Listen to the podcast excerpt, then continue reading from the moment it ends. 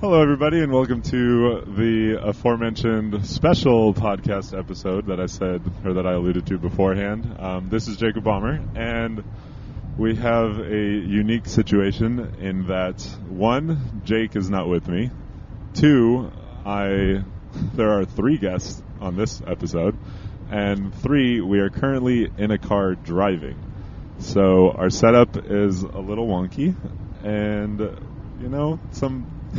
We're just going to try not to die while this happens because I am currently holding the microphone while driving, and that's going to be interesting. So I will try not to kill all of us.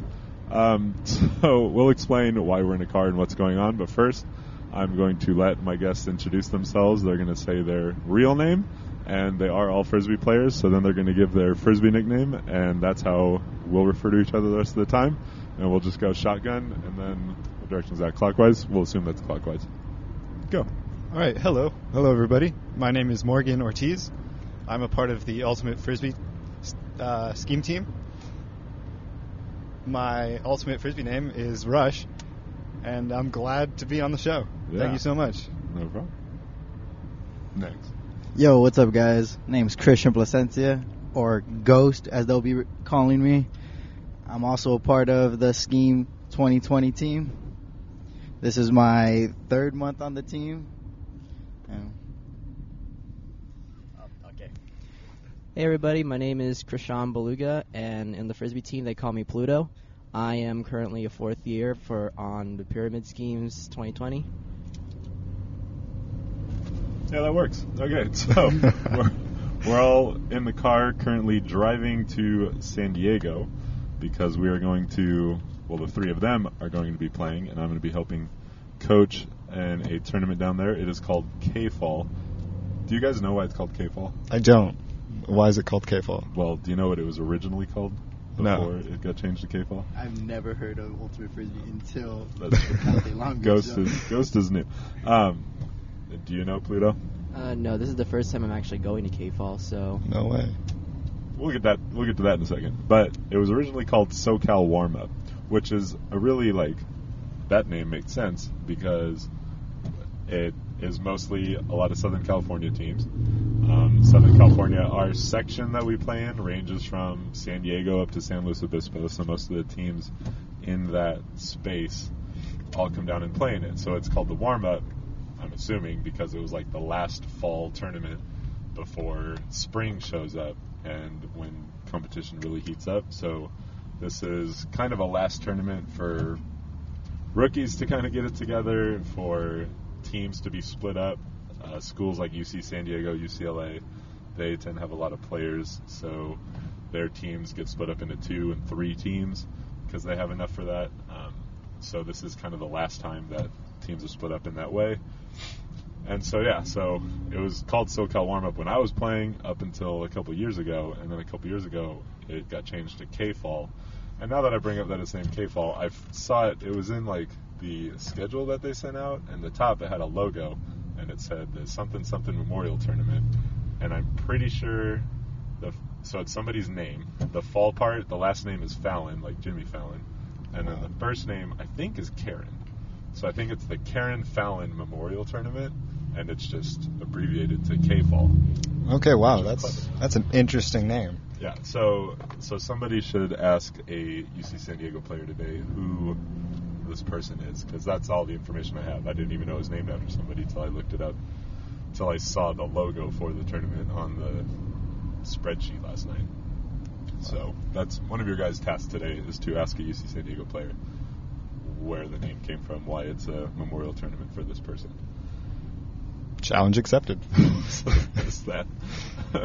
we may update you later. Um, so here, so we're going to this tournament. So how many times? So Ghost just said he'd never even heard of it before. so Ghost has never played in it. Um, Pluto's never played in it, but Pluto, it's your what year playing? uh, this is my fourth year. So how have you managed to never play in this tournament yet? So normally K-Fall is scheduled to be like during around Thanksgiving break, and for the most part of my college years, I've been dorming, and that happens to also be the time where I had to vacate the halls. So the times are pretty inconvenient, and by the time K fall happens, I am pretty much out of town. Do you guys always have the whole week of Thanksgiving off? Uh, typically yes, but this year, um, for some, I don't know what's going on, but it's it's changed a bit. It's a, there's a lot less days, and K fall just happens happen to like um, start earlier in November, so this time it's just an exception. I just didn't realize that Cal State Long Beach took the whole week off. So, all right. Well, that makes sense. But you've played in this before, right? Rod? Yes, yes. I played uh, last year. How did that go? Do you remember? It went well. I remember it went well for me. That was my rookie year, and I was just learning the ropes, trying to figure out what to do. I'm still trying to figure out what to do, but um, I, I'm excited for today, and I'm ready to go out there, get some D's, get some points, and see what happens. I like it. San Diego, this campus and these fields are some of my favorite fields to play on just because it's San Diego, so it's beautiful weather almost all of the time.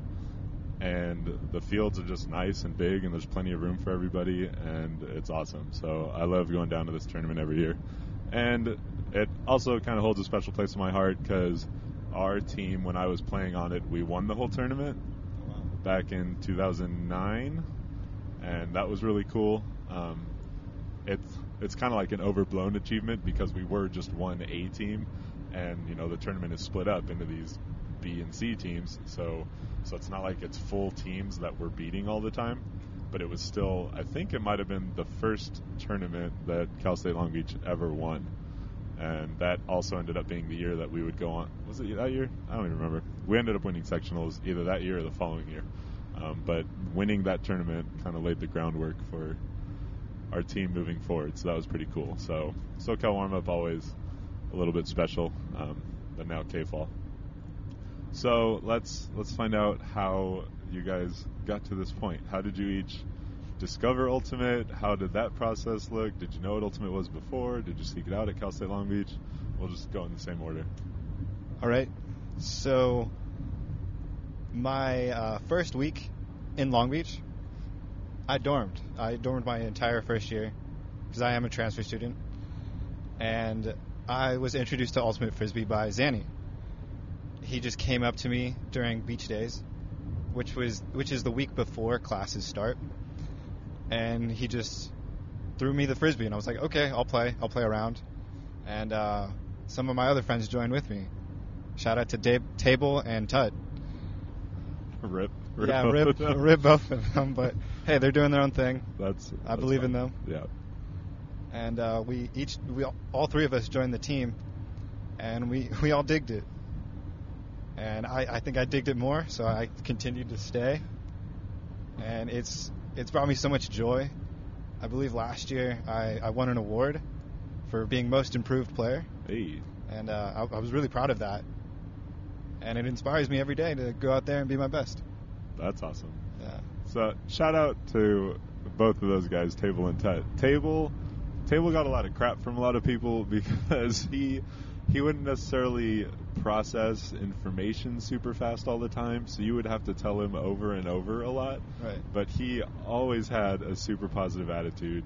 He was always willing to listen. At least he was willing to listen to me. It felt like I had his full attention all the time.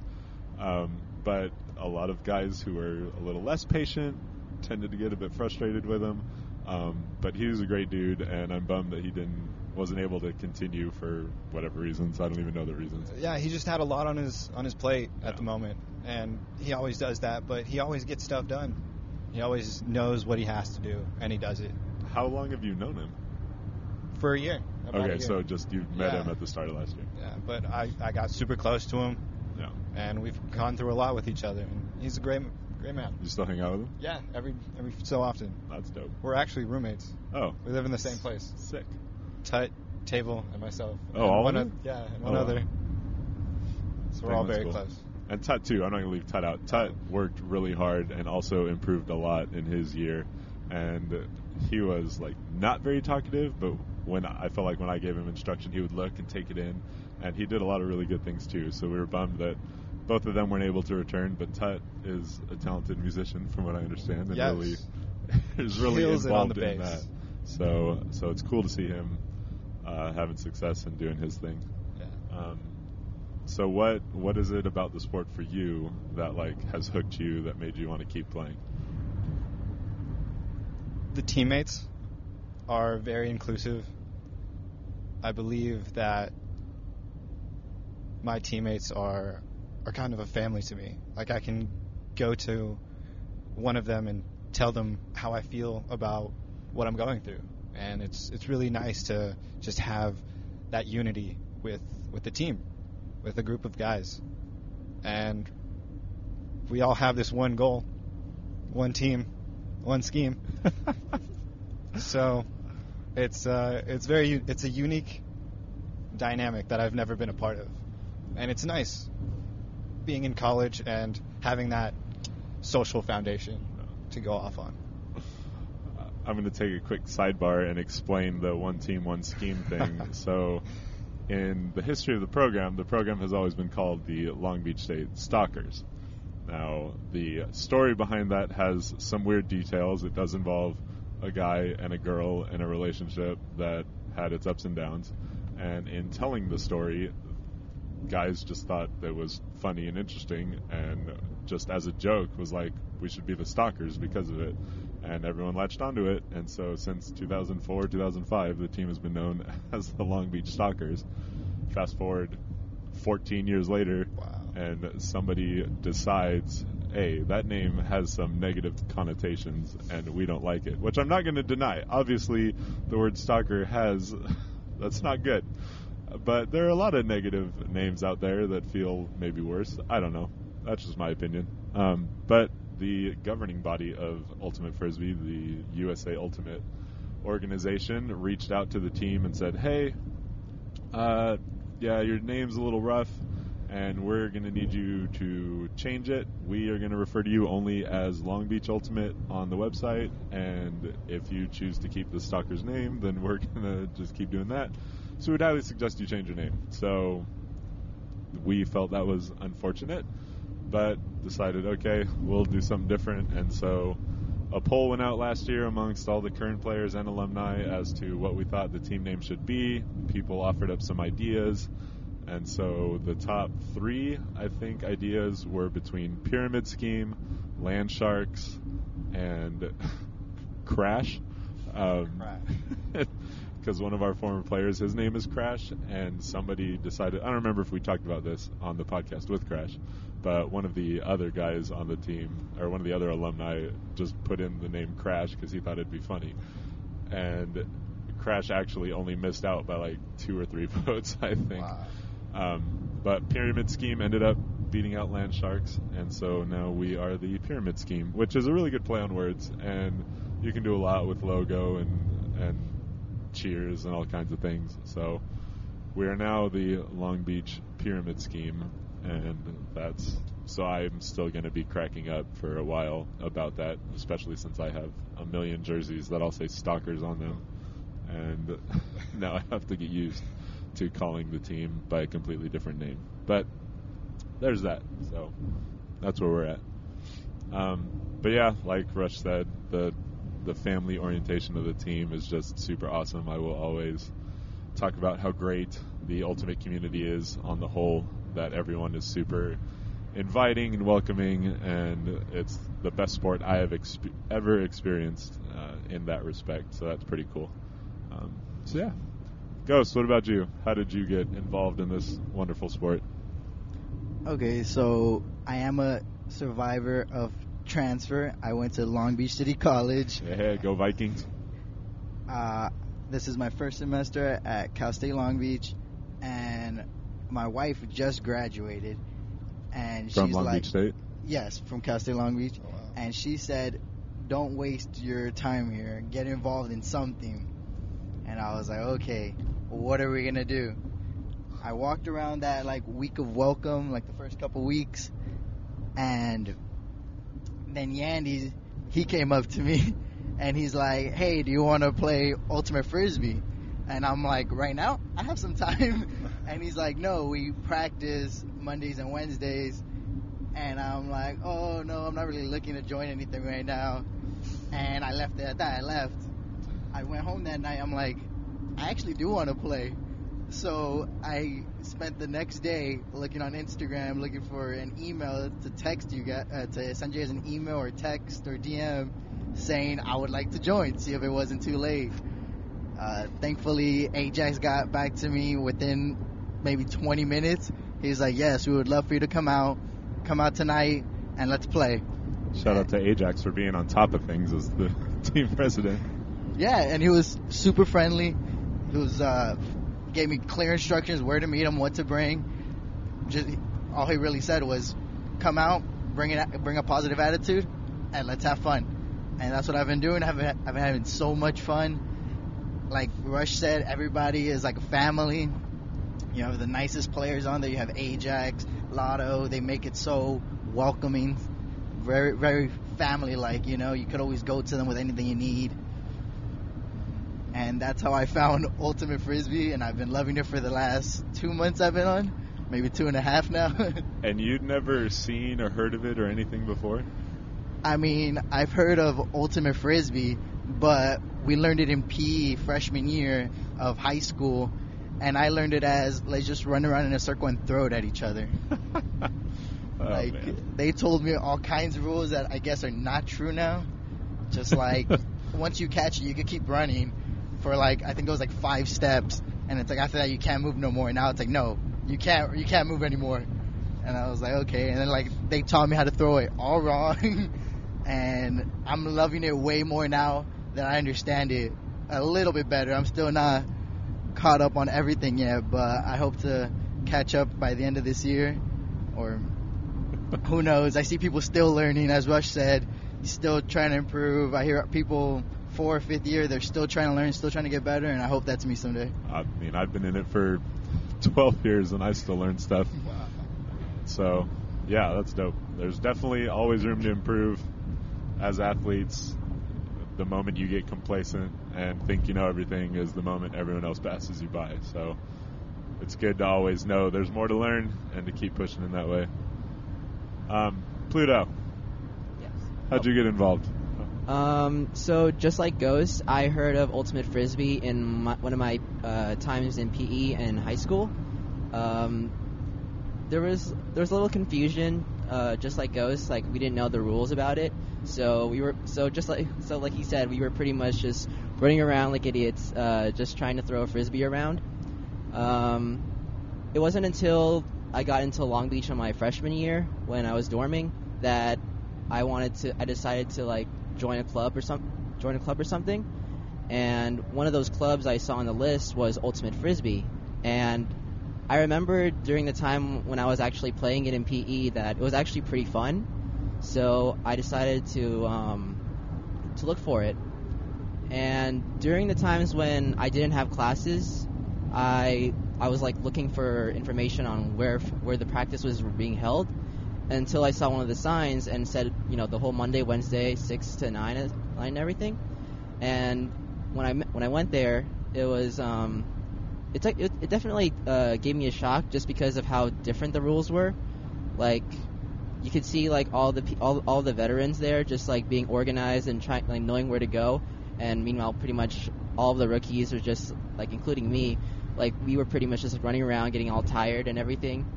So but regardless, I decided to just you know commit to it, and um, uh, but yeah, I wasn't really athletic too, so I pretty much um, had a lot had a lot to work on in terms of um, like athleticism. Uh, so so that happened. Uh, it happened for like the next three years. I like I had a lot. I had I definitely had a lot to work on, and I'm currently working on a lot of things right now. Like I'm still trying to get faster and trying to keep keep up with the rest of the team. But I mean, regardless of that, I'm pretty much enjoying all my time here. Like just like Rush and Ghost said, like the team is like one big family, and it was just it's just enjoyable to like be around with. So, do you guys know? Ghost wouldn't know because it's his rookie year, but did they like tell you how they got to your nicknames? I don't remember how I got my nickname. I, I really wish I, I knew because I keep giving people the the wrong information. Do you know? I, Uh, I'm not. So the way nicknames happen. So my first year playing, we didn't do nicknames. Um, a couple of them were just kind of natural. We have one guy, Daniel Davison, who goes by Uni because he used to ride around everywhere on a unicycle, No way.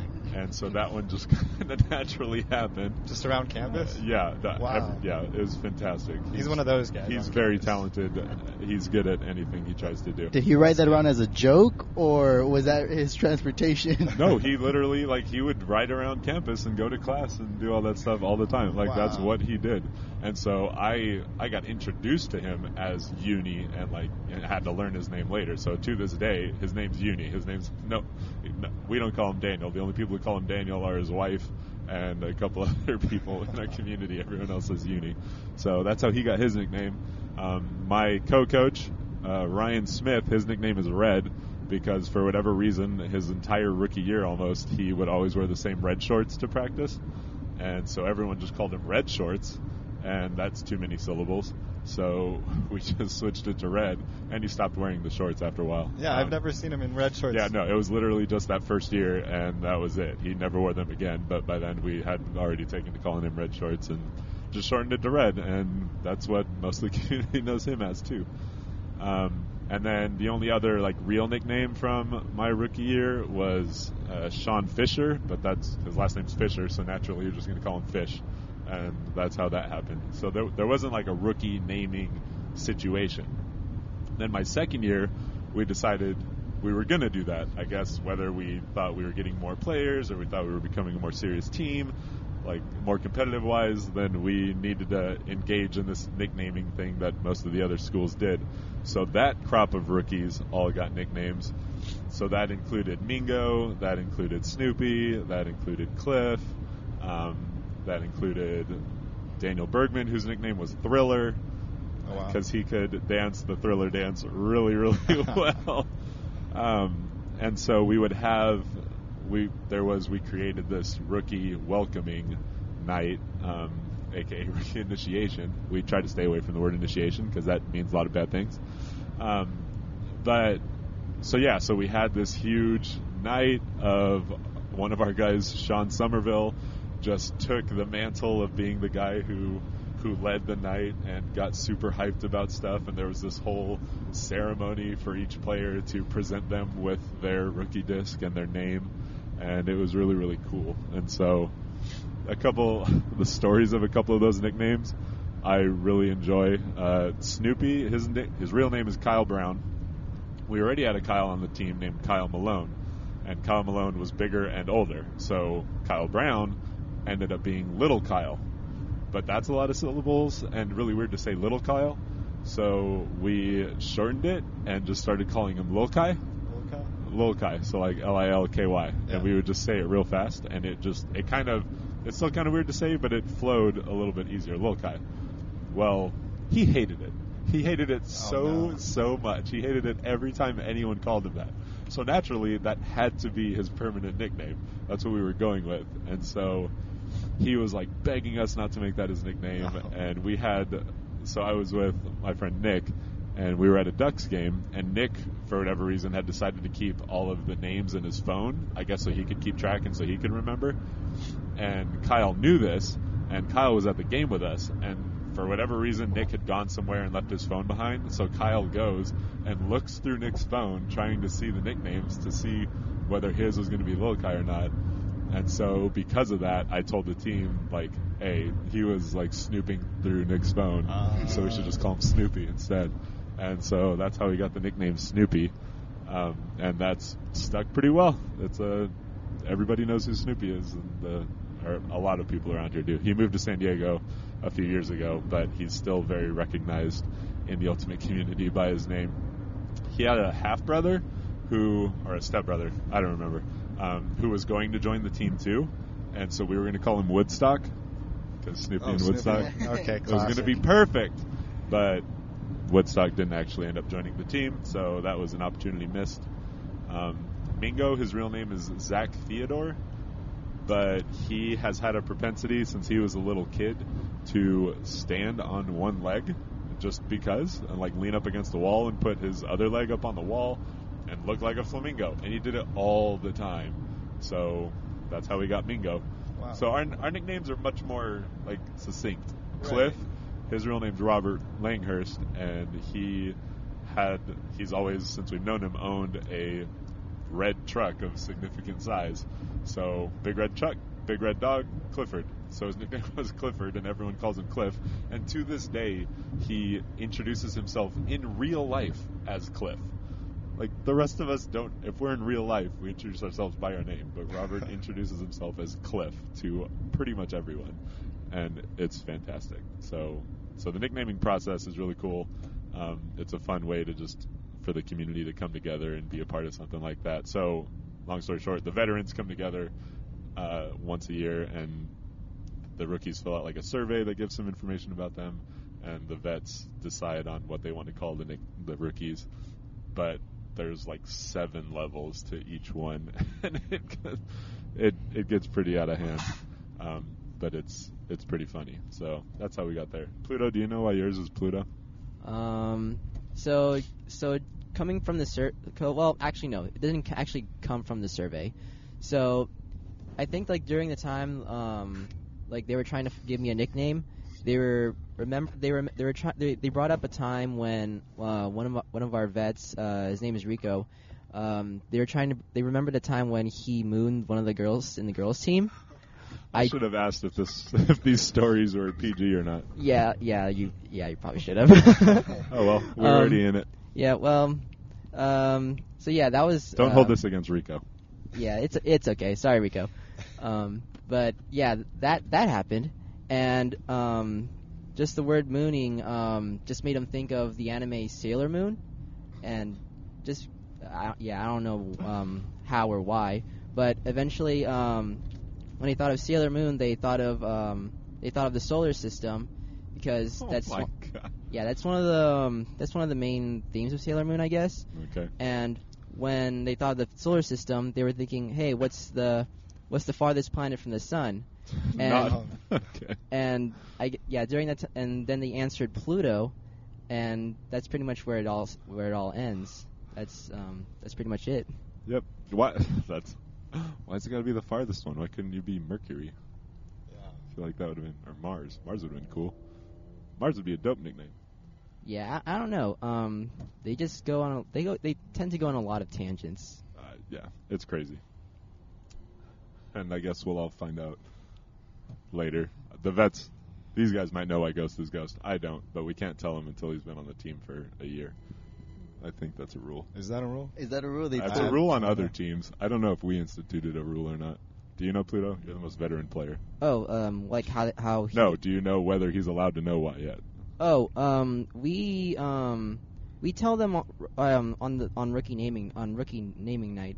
Oh, Yeah, they told me why. oh, well then is what Ghost. you Okay. interrupt then? Be like, bummer, idiot.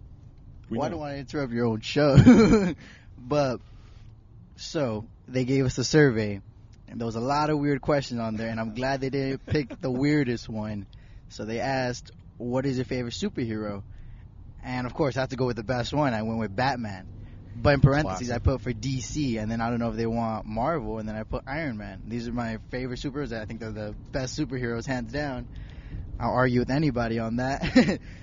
and then they Remind me to ask that question later. okay, they ran they ran with Batman. So I was like, okay, run with Batman. They're like from Batman, they got his villain. His villain is Joker, and that's the villain we all know. You know, the then they came with the new movie Joker with Joaquin Phoenix. From Joaquin Phoenix, they went to Phoenix, Arizona Oh. from Okay. Phoenix, Arizona, they found a town there called Ghost Town, and for some reason they decided to, hey, let's stop here and just call him Ghost. Rush, how close am I to the naming process? I mean, that that's pretty spot on. I really enjoy your name. Like, Ghost is such a sick name. It is. I agree. No, I liked it. As soon as I heard it, I'm like, okay, Yeah. I'm Ghost now. I like this. I'm gonna change it, change it on my ID and everything. That's that's the best when guys are just all in on their nicknames and just instantly it's on all their social media. It's it's great. I love that. That's One of my fun. favorite names. Yeah. Crash is probably always going to be pretty high for me in terms of an athletic nickname. Um, we had we had one guy whose nickname was Strikeout. That was funny. I'm trying to think of what other good ones that we had that guys aren't necessarily around anymore. But one of our guys is Bogo because he is very frugal with his money, and so buy one get one free. Bogo. Oh, Bogo. Yeah. Um, oh man. I like how the names in the past were were personality names. Yeah. It, it, yeah. We didn't have surveys. We didn't have. We were literally one guy. one- We only we didn't have any information about this guy. His name was Adam. All we had was his Facebook profile, and there wasn't much on there. And so his profile photo was just him wearing a shirt that had this like insane swirl on it. And so his nickname was Twister. See, we should do that. We should bring those back. It should be super. It should just be something super simple and stupid. so unique to the individual. Yeah, it's great.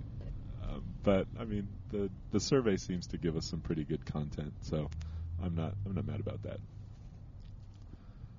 This driving situation, I almost hit a car earlier. I wouldn't say I almost hit it. I stopped pretty good. I- I noticed. It was I definitely stopped the car kind of hard, and things moved, and now we're in slight traffic. But we got time. Our first game. It's currently 10:33, and our first game is until 2:15. We need to be cleated up at 1:15. So we still we got time. Hopefully we get there in time to support the women's team a little bit. Ooh. But quick driving update because you know whatever. Um, we can have more ultimate discussion, but I do want to get into this hero stuff because that is a conversation that I love having.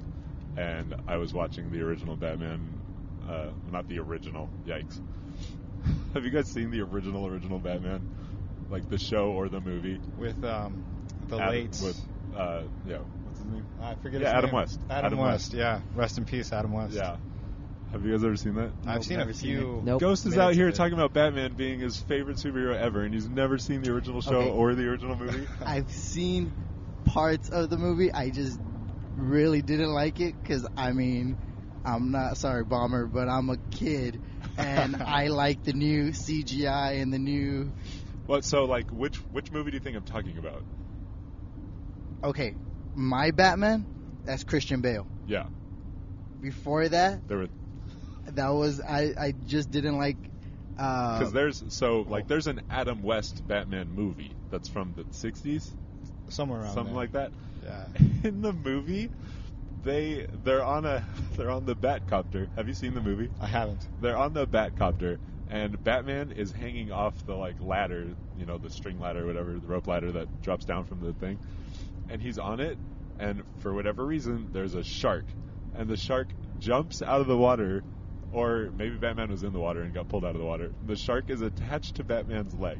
Granted, it's this like stuffed animal shark thing, like it. I was imagining. It's the that. '60s, so it's terrible. it's this fake toy shark that's attached to Batman's leg, and Batman looks at Robin and goes, "Robin, I need the shark repellent."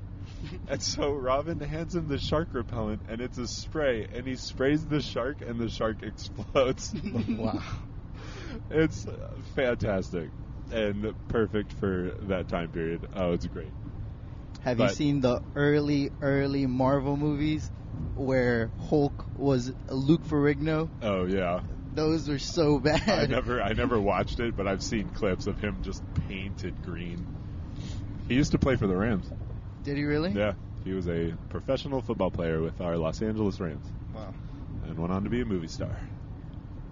But yeah, so so not the original Batman, but like the 1989 Batman with Michael Keaton and Jack Nicholson.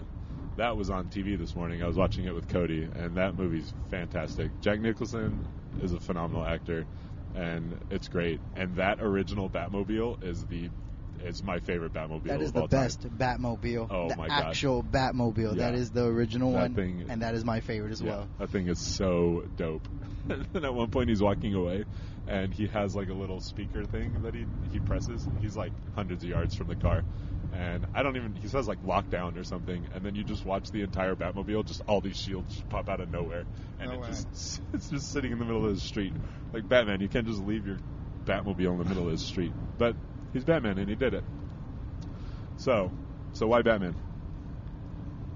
I mean, I love Christian Bale as an actor. He was a great actor, and then accompanied by Heath Ledger as his Joker in uh, The Dark Knight Rises. That was a great movie. Well, Dark Knight. Dark Knight Dark Rises Knight, correct. main. Dark Knight Rises is that with um, Tom Hardy as Bane. Yes, correct. And that was the that was the movie I first fell in love with, and I just loved Batman since then. Actually, it was before that with uh, Batman where he. I was going to say, did you watch Batman Begins yes, first? yes, with Okay. Ra's al Ghul. Yeah, Yeah. Liam Neeson. That's where he was amazing. I loved him in that too. And I guess my brother kind of he made me fall in love with Batman because my brother actually like read the comics and I didn't really read the comics, Yeah. and that's where I like kind of fall short. But my brother, he was like, well, he told me how amazing he was, and then when he showed me that movie, I was like, wow, I'm in love with Batman now. That's like and then I always wanted to be Batman. Everybody's like, "Oh, I want to be Superman. I want to be Green Lantern." You know, like the powerful ones. And I'm like, "Okay, but Batman is powerful. I mean, in the new Batman versus Superman, he was amazing in it." But So your your idolization of Batman is based 100% on on the movies and what you saw play out, it, like the actors too, because you said Christian Bale. I mean, I love Christian Bale too, but correct, like that's correct. The Okay. movies, yes. so is Iron Man second because of Robert Downey Jr. or No, Iron Man is just for Marvel. I keep them separate. well, no, I, but I Yeah. understand, but why do you why do you lift Iron Man over any of the other Marvel ones? because I, I guess Stan Lee made an amazing Iron Man, and he's that kind of guy that you know you're supposed to hate, but you love him, and you just can't love him because he's like kind of like a he he only looks out for himself, and then yet he looks out for everybody, and it's like you contradict yourself every single time, Iron Man, and that's why I love him. He's like, oh yeah, he's only looking out for himself, but yeah, spoilers in the end game, he just loses everything he loves. He sacrifices himself to save the literally the universe, and I'm like, how is he selfish but putting himself on the line? And that's why I love him as well. That makes sense. What about you guys? Who are your favorite superheroes and why? Oh, I never, I never really um have a favorite superhero in particular, just because I never really grew up with um like surrounded by uh, DC or Marvel. Um, I like, I guess I could just like, if anything, um, I would just choose Batman too. No, no really like particular reason, just like I just, I also think he's a he's pretty cool, but I'm not like too into it. Okay. That's fair. Rush. I am a huge Spider-Man fan, and uh, the movies have been a staple of my childhood. Like going back, Tobey Maguire. Tobey starting Maguire, I still believe he is the Spider-Man. Ah. The I, I'm one a Tom Spider- Holland guy. I do like Tom Holland. I believe he uh, he's going to take the realms of of the new generation of Spider-Man. And those films are amazing. I did not enjoy Far From Home though. It, it seemed too out of place, in my opinion. Uh, What do you mean? It just it felt like a just a chapter in the Marvel Cinematic Universe where it was just okay, we just need this for for context for the next film. I It- feel like that's what Thor 2 was. Yeah, and Thor 2 did 2's not do well. So Thor 3 was amazing. Oh yeah, Ragnarok is probably Yeah. top three Marvel movies. And it made uh, Chris Hemsworth a a comedic star. Yeah, it's fantastic. so what what is it about Spider-Man that you latch onto? I would say It just, can't be just the acting because Tobey Maguire isn't actually a good actor. I guess the story as well. Like Spider-Man goes through a lot of tough stuff Yeah. in uh, in his early teens. Even though Tobey Maguire looks like he's 23 That's- in these films. That's why I like Tom Holland because he was actually a 20 teenager. Yeah, he was about 22, 21 Well, no, when he started. when he started. Really. yeah, Civil War. I'm pretty sure he was. I want to say he was 17 or 18 when they filmed Civil War. Wow. Well then. Because he's only currently 20, 23. 23, I believe. Yeah, so Civil Yeah. War was a while ago. Yeah, so I mean, he's in great shape. I I, I want to be like him. I want to be in shape just like him. Did, so, do you know Tom Holland's background? he's from like, he's from across the pond. He he is from England. Yeah, but do you know what he did as a kid? Yeah, he starred in like uh, these musicals. Yeah. I believe. So he he's a he was a gymnast too, I believe, or at least did a lot of that. And he was the lead in Billy Elliot That's the one.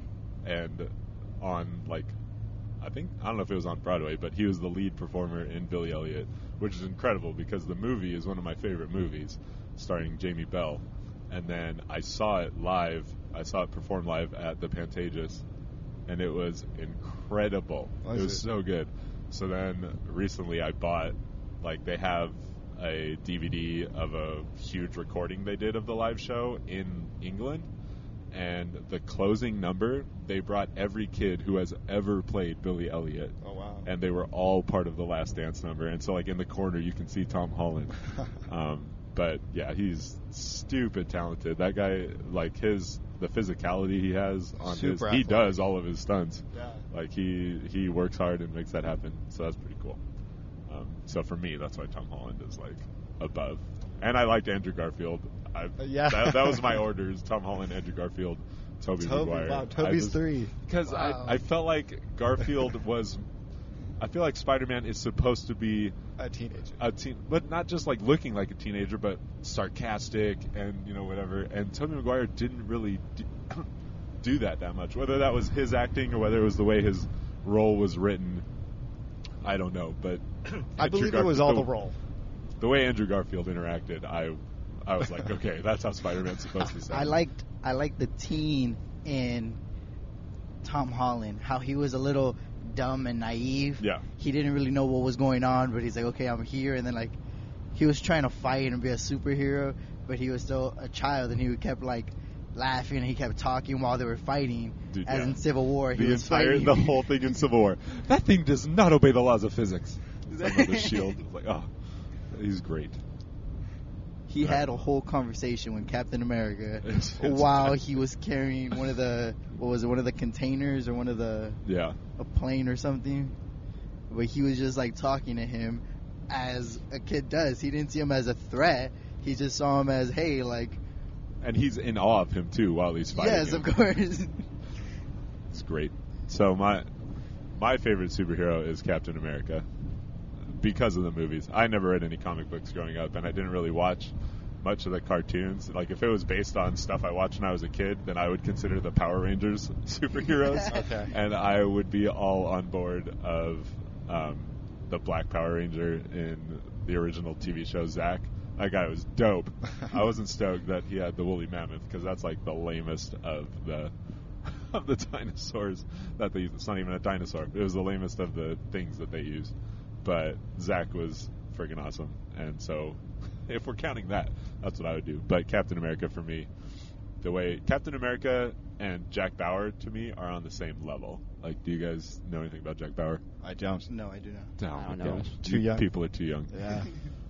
Which is really sad. Oh man, yeah. 24 came out in like 2001, so it was the show 24. Oh, oh yes. I know. I know who you're talking about now. And so, for those who don't know, the show 24 centered around the counter-terrorist unit organization CTU, and its top agent was Jack Bauer, who played by Kiefer Sutherland. And it was basically his job to make sure that people didn't try to blow up America. And so it was set in LA, season one, and he is tasked with, you know, stopping a threat. But the premise of the show is so a season would be 24 episodes, and each episode would be one hour long, and it was set in real time. No way. So events would play out, and it would say at the beginning of the show, all events occur in real time. So everything is happening, and it would be exactly an hour. So an entire season would be exactly a day. So the first season started at 8 a.m. and went all the way through and ended at 8 a.m. again. And so the premise of the show Wow. was awesome. And Jack Bauer is one of those guys who is like, every decision at any given moment is all about what is right for the greater good for the entire country. And so if it means this person has to die, even though they're important or whatever, but they have to die in order for the country or the bigger picture to be saved, then that's what he's going to do. And he was he was never like corrupt in any way. It was always whatever is best all the time, and I loved that about Jack Bauer. And that's how I feel about Captain America. That Captain America is it does not matter anything else that's going on. It is whatever is best for the good of the people, for the good of the country, doing what is right at all times. And I love Captain America for that. and he has some of my favorite lines. My favorite line in any Marvel movie ever is in the first Avengers when they're in the plane and they have Loki, and then Thor shows up and he just takes Loki and leaves, and then Iron Man follows him, and so Captain America is getting ready to jump out the plane and chase them, and Black Widow looks at him and goes, um, "Those are gods. I don't think you want to get involved in that." And Captain America looks at her and goes, "There's only one God, ma'am, and I'm pretty sure he doesn't dress like that." and he jumps out the plane, and I was like, "That is the most BA move ever," and that's the best line in any of the movies, and I love it. So for me, Captain America ranks very high because of Chris Evans. So Yeah, Yeah. he's a he's a good actor. it's fantastic. I can't wait for Knives Out, the movie that's coming out that I've he's heard in of that, yeah. with. Uh, That's a big cast. Yeah, with Daniel Craig and a bunch of other people. I'm really excited about that. Okay, so those are your favorite superheroes. Yep. Who's your favorite villain? Oh, oh. That is a good question. Who is my favorite villain? So, I mean, have you guys seen the new Joker movie? Yes. I haven't. Okay. Well, Oh. the way Joaquin Phoenix played it was incredible. Um, and so I related that to Killmonger in Black Panther because there's this backstory that he is the way he is for a reason, and it wasn't his fault. And he's literally just trying to overcome his life and do what he thinks is right based on the life that he's experienced. And so there's a level of like, you want the Joker to succeed, and you kind of wanted Killmonger to succeed at the end. Um, and so I like that idea, but Killmonger seems like too small of a one to latch onto, and Joker is a little too weird and creepy for me. Um, I don't, man. Who? I, I feel like you asked that because you have an answer to that, so I'm gonna let you answer while I think. My favorite, as you just said, it's Joker. I love Joker. I love the new Joker with Joaquin Phoenix, and I did. I think he did an amazing job. So how would you compare Joaquin Phoenix to Heath Ledger? And I was just about to say that he had to do an amazing job because Heath Ledger brought so much to the role. Yeah. He had to step it up. But for me, Joker will still be Heath Ledger. Heath Ledger did such an amazing job. How he played, and I don't know if you guys know, but he brought it so much on the film that he started bringing it off the film as well. He portrayed him so well that he couldn't just stop being the Joker Yeah. off film. So he just brought it so that much intensity, and I just loved it so much. So many great film, so many great parts in the film that I thought were iconic. He's he is definitely one of the method actors who went all in on his roles, and yeah, I, there's a reason that superhero movies don't win any awards ever, and he won supporting actor. Like that's a testament to who he was. Would he have won if he hadn't died? I don't know. I'd like to think so, um, but he deserved it regardless, and so it was really cool that he got that. And it's like you you hope that Joaquin Phoenix gets similarly recognized because he did an amazing job. Joaquin Phoenix goes all in on all of his roles too, and I can't imagine he should get nominated, but the Academy is really stingy on that kind of stuff, and I don't know if they're going to do the right thing in this situation. Hopefully they do. Is the Joker still in theaters? It is. I need to go see that. You most definitely do. I've seen it twice. Oh, wow. and it was great both times. Um, One of my favorite things to watch is the bloopers, or if, like just on YouTube. I go to like things Yeah. that weren't supposed to be in the movie, yeah. but they ended up being in the movie. Oh, like Easter egg stuff. Yeah, and in uh, the Dark Knight, when Joker was leaving the hospital, and he kept clicking the button for the hospital to blow up. Yeah. That wasn't supposed to be in the movie. It was supposed to blow up on the first take, but he kept slamming it into his hands because he did not want to ruin the take. Yeah. Oh, wow. And then once it blew up, he was actually scared because he didn't think it was actually gonna blow up. so him walking away scared was actually his reaction. That's Thankfully, he was a great actor and he kept going with it.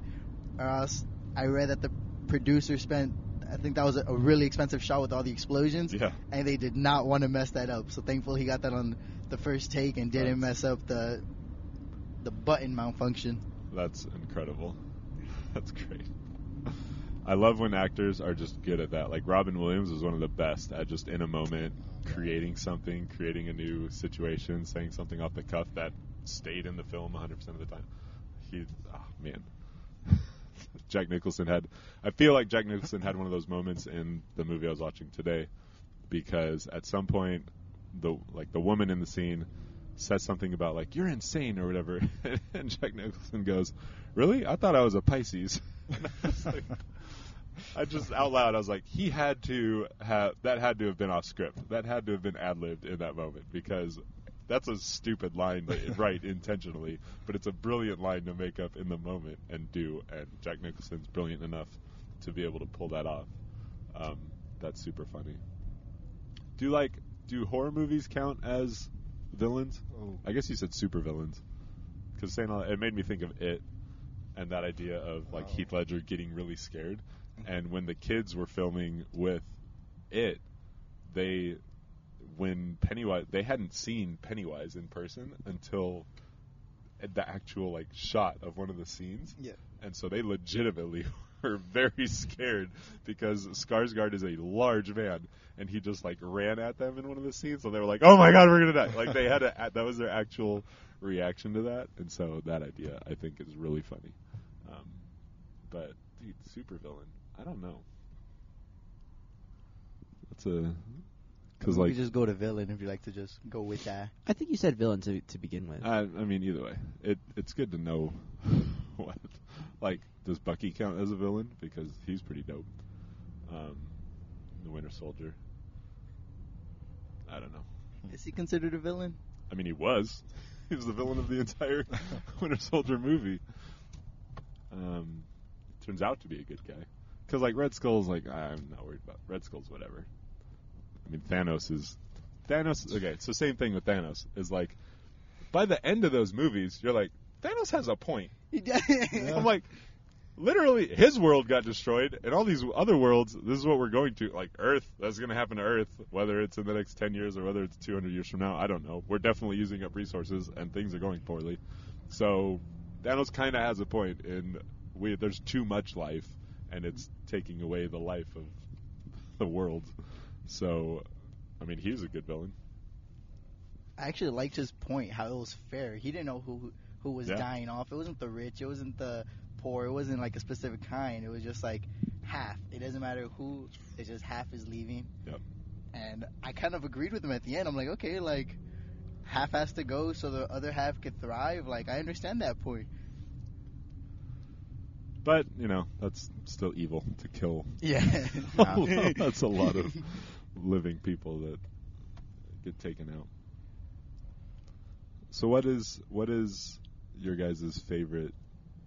uh, We can we can stay on a movie topic. I was going to ask what your favorite superhero movie is. I feel like we know Ghost is his Dark Knight. Which one of the Spider Mans is your favorite? Spider-Man Two. I was going to Spider-Man 2. question your sanity Yeah. if you did not say Spider Man Yeah, 2. Such a such a good film. So many arcs. yeah. And It- it got dark too. It, when it came out, it was the best superhero movie all time. I remember. I've I been, like, remember 75 since then, but being a little kid and seeing all of these promotions for the movie, and like begging my parents to go see this movie.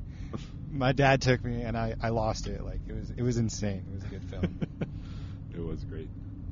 Um, how did you feel about Amazing Spider-Man one and two, Amazing Spider-Man. the I Andrew Garfield ones? Like, were they like, all right, these are fine, or was it like, ah, this is trash? they were like mediocre films, like mid two thousands. Like ah, this will or mid two thousand tens, I believe, early two thousand tens is Yeah. when they came out.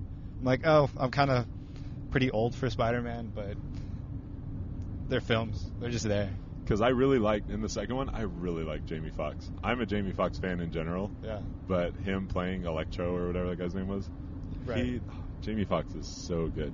And so that was again another guy who was just treated poorly by everybody, and he's like, "I'm going to make you all notice me now," and he does it in an evil way, but it's like, ah, if society were better. See, that's the problem, people. Lesson we learned: bad people come because society sucks.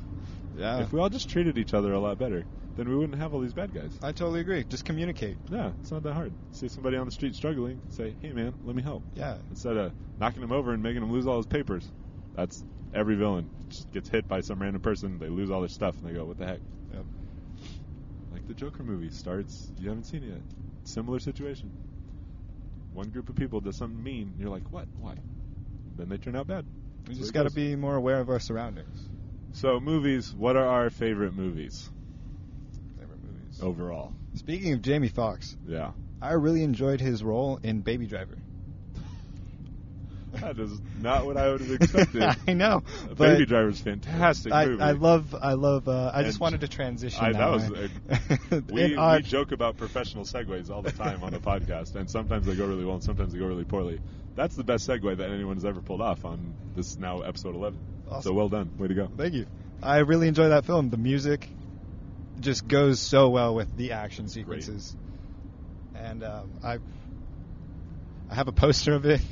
That's my first uh, ever movie poster I've ever owned. Wow. Is of Baby Driver. Yeah, The cast is amazing. yeah. If you guys haven't seen Baby Driver, have you two seen Baby Driver? I've seen Baby Driver. No. Yeah, not really. Has lead actor Ansel Elgort. Is Yes. that who says his name? Yes. Nailed it. Um, and uh, Jon Hamm Oh, and yes. Jamie Foxx and who's the ma- who's the guy that like organizes it all? Uh, it's uh, I can't even picture who it is, and I don't remember who the women are. anyway, it's a great movie. He, the main character, is a driver, and he, He's he's uh, uh, he's a little deaf. he's yeah. From, he, uh, well, he has he was involved in a car accident when he was a kid, and he lost his parents. Oh, here's us Oh. almost crashing. Whoa. Nailed it. Wow. wow. Guys, you don't even know. We came about eight inches from the car in front of us, and it was super exciting. Rush is probably losing his I'm a little. right now. I'm sweating a little. I mean, it's warm too. We're gonna go with Yeah. that. I'm just glad the car behind us didn't hit us. Um, and for the record, that had nothing to do with me not paying attention. Things happened very quickly in front of Yes, us. it It did. stopped fast. Yes. Well, so thank I'm you. not going to take any blame for what transpired. Good job at braking system on my car. Um, anyway, so baby, baby driver, he yeah he was in a car crash and lost his parents, and because of it, he so there's some deafness, but there's also a ringing right. in his ear that is constant. And so to overcome that, he just constantly floods himself with music wherever he is when he's walking around the street. Which fantastic scene when he's walking down the street. In the He's just got beginning of music the- playing. of yeah, the film, That's yes. great. When he has the coffee? Yeah. Yeah. Yeah, amazing. Yeah. So he just always has music going, and the soundtrack for the movie is fantastic. The music's really good all the way through, like Rush said. And so, um, but he's a really good, talented, like getaway driver, and so he ends up being employed by this guy because he owes this guy some debt, and it's just how that plays out with him being involved in these getaways and escapes, and they're planning a big one. And at some point, Jamie Foxx joins the team, and he turns out to be a not so good guy, and he does that very, very well. And it's a phenomenal movie. If you haven't watched it, it it hooks you. I, I saw it once or twice, and then we were watching it at the house like six or seven months ago. They were like, "Oh, we're gonna put Baby Driver on." I was like, "I've already seen it. I got stuff to do." But I was like, "I'll watch the opening scene." I was like, Oh, well, I so can't- well, I can't leave now. Yeah. I'm in. It just gets you hooked. Yeah, the whole way. So Pluto, you need to get on that. What are you talking about? If about? you notice, Baby Driver. You need Yeah. to Oh. see Baby Driver. Oh yeah. Okay. if you watch the movie while wearing headphones, there's a ringing Really? throughout the entire film. Oh shoot. Yeah. I need to get on that. I'm gonna try. That that's that's next level if that is true. Yeah, the director. I, forget the director's name. He's he's a, he's a good one, but he always includes music in his, in all of his films. I love when movies do stuff like that. Um, so like, do you guys watch M Night Shyamalan movies? Um, no, I haven't. You haven't seen any M Night Shyamalan movies. No. You haven't seen Signs. You No. haven't seen Sixth Sense. No, You haven't seen Unbreakable or I need to see so many movies. Glass or I recently Split. just finished the entire Matrix series last night. I you mean, there's you just movies. you Yeah. just saw the Matrix. I I just saw the Matrix and it blew me away. Oh my gosh! Yeah. I can't. I missed so many opportunities on movies. and now I'm like catching up. Well, at least you're working on it. I Yeah, know a lot of I'm people working are on like, it. nah. I'm like, oh, you're missing out on phenomenal filmmaking. Have you guys seen any of the M Night Shyamalan? Yeah, I have. I've seen uh, Glass. Did you see all three of the movies? Unbreakable, Split, and Glass. No, I didn't see uh, Unbreakable. I saw Split and Glass. So did Glass make sense if you didn't see Unbreakable? I, I follow along. I mean, I saw like clips. I didn't see the whole movie. I saw clips of it. I saw all of Glass and I saw all of Split. So I feel like I, have understood most of it. Well, they're all very connected, and Yeah. M Night Shyamalan does a great job of making them all connected. And here's my favorite thing about M Night Shyamalan. So a lot of his movies are really good, and a couple of movies are like, we don't need to watch that. Lady in the Water, I've never seen it, never going to, and I don't think I'm going to watch whatever the plant one was called. And the Last Airbender, The didn't he direct that one? he did. He got a lot of grief for Yeah. that movie. I've never seen the TV show. I've been yelled at about Oh, that. the TV intend- show is I amazing. intend to watch it. Yeah, it. TV It's show's a lot happen. better than the movie. Um, but what M Night Shyamalan does in every one of his movies, he is in them. He acts in them. And so, in Signs, um, have either of you seen Signs? Rush said he hasn't. Oh my No. gosh. In, S- I mean, granted, that movie came out probably before all of you were born. How old are you, Chris? How old are you guys? I was born in '98. yeah, I'm, My lord. Yeah, 98 too. Yeah, I think Signs was out before that. I think Sixth Sense was out before that, or they're pretty close. Um, premise of Signs is there are crop circles that are showing up all over the world, and people don't know why, and you find out later it's aliens. That's not a spoiler. That's part of the thing. And so, not, I'm 20 plus years old. There's no spoilers. So, there's the main character. It's so it's Mel Gibson and Joaquin Phoenix. They play brothers, and um, Mel Gibson's character used to be a pastor, used to be a priest in a Catholic church, um, but his wife was killed by a driver who like fell asleep at the wheel, and he like crashed into her and pinned her against a tree or a pole or something, and because of that incident, Mel Gibson's character steps away from the church because he's mad. That's its own kind of storyline, but the driver of the truck was played by M Night Shyamalan. So like he puts himself in, you know, in the plot that way. I don't remember who he is in Sixth Sense. Um, have you guys? You guys haven't seen that? Do you know what? I know the about? ending. Yeah, It that's kinda the just worst, it. man. Yeah. You guys know the ending of it? No, I do not. Oh, good. Keep it that way and go watch that movie as soon as possible, Mm. Because that's the best. That's that's the best ending in cinematic history, in my opinion. Um, and so I don't remember who he is in that, but in Unbreakable and in um, Split and in Mr. and in Glass, he plays the three movies. Unbreakable came out in like 1999, and Split came out in 2015, 2016, and then Glass came out last year. So they're separated, but they're the same storyline. They're all connected. And so Bruce Willis plays the same character in all three movies, although he doesn't show up until the very end of Split. Um, but M. Night Shyamalan plays the same character in all three movies. In the first movie, he's a guy who's suspected of dealing drugs at a game, and so Bruce Willis like approaches him, and you see M. Night Shyamalan, and he gets kind of flustered and whatever, and he takes off. And then in Split, he's he's helping. He's doing like security footage. He is working for some company that does that, and so he's in one scene where he has one conversation with a, somebody, and then in Glass, he Bruce Willis has a like equipment store that he's running, and M. Night Shyam- Shyamalan comes in as somebody who's going to buy some equipment because he's the same guy who's doing the security stuff in Split, and then he talks to Bruce Willis and he's like, "Hey, you were the guy that caught me at the game a long time ago, and because of that, it made me stop doing that stuff and turn my life around." You're like, "Okay, M Night Shyamalan's freaking genius that he kept the same character in the entire time." And then the kid, the actor who plays Bruce Willis's son in Unbreakable, is the same actor who plays his son in Glass, even though it's 20 plus years later. And so the continuity, I love when directors have that vision Mhm. and can keep it that way. Um, that's kind of why I love Christopher Nolan, Oh yes. just because he, like, his his movies are incredible. I Have mean, you seen Interstellar? I have. That's one of my favorite films. So I walked out of that movie. Have you guys seen it? Interstellar.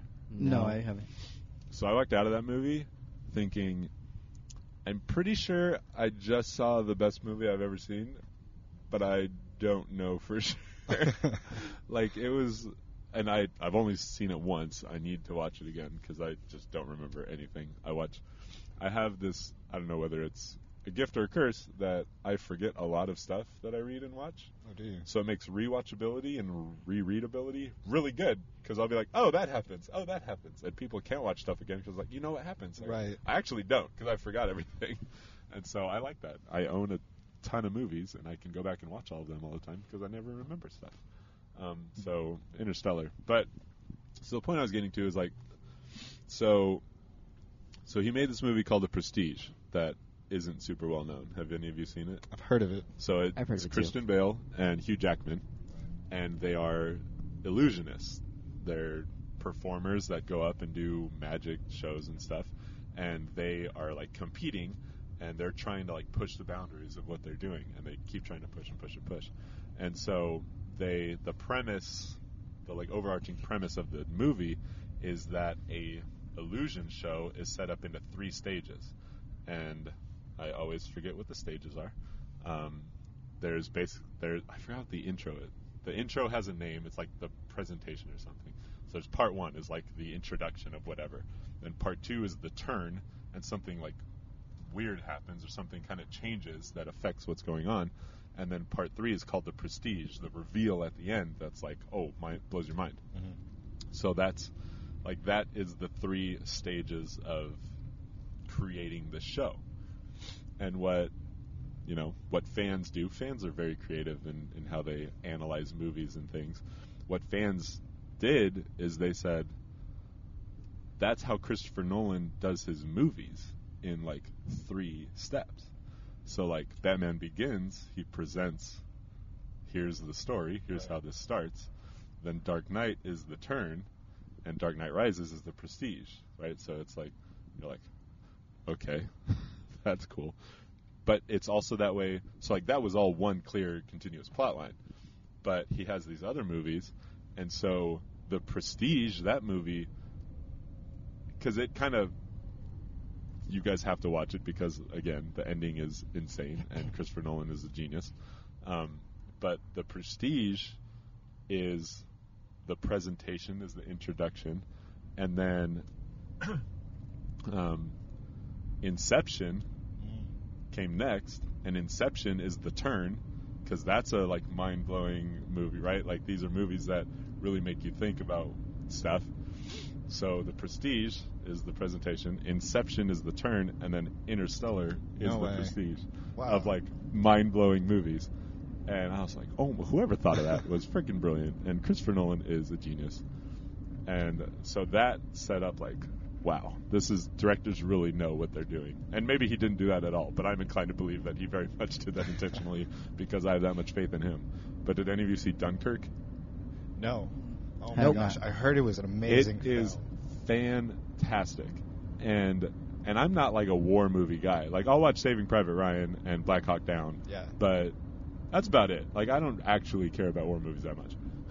but Dunkirk is so good, and he does something brilliant that he alludes to, but it's really easy to not think about.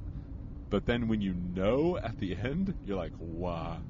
And I don't know if I want Don't spoil it. Okay, I, I I, want to to- experience it.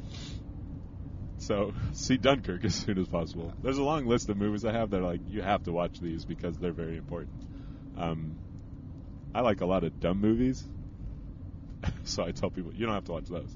But I have a long list of movies that are like everybody should watch these movies. But what about Elf?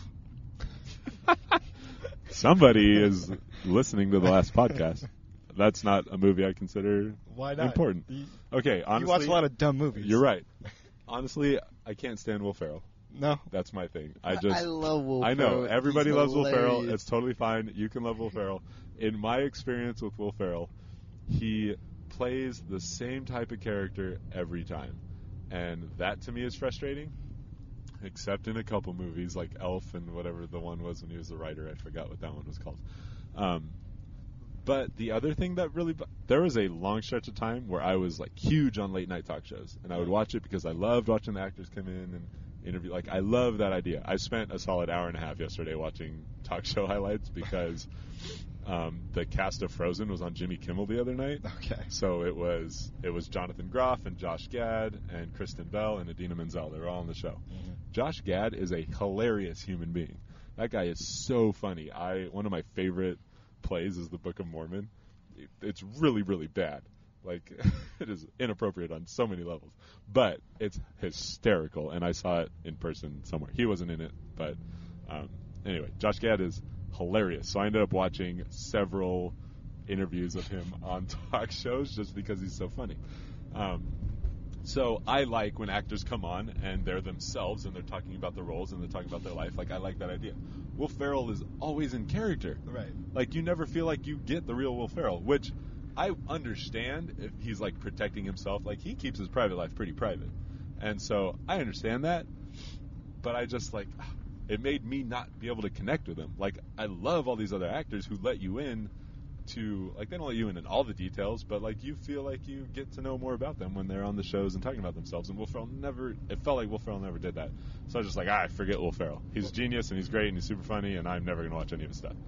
I feel Um, like you should just watch it for the story. Just Nope. For nope. the Christmas Cause now, because now the the part of it that now I just don't watch it because I want everyone to get mad that I don't watch it. like I love that feeling now. There's a couple things that are like that that I'm like I haven't seen that and I'm not going to. You're just doing it to be cool. I, I no, not to be cool. Oh, I know it's no. not being cool. I just do it because I like people getting upset about it.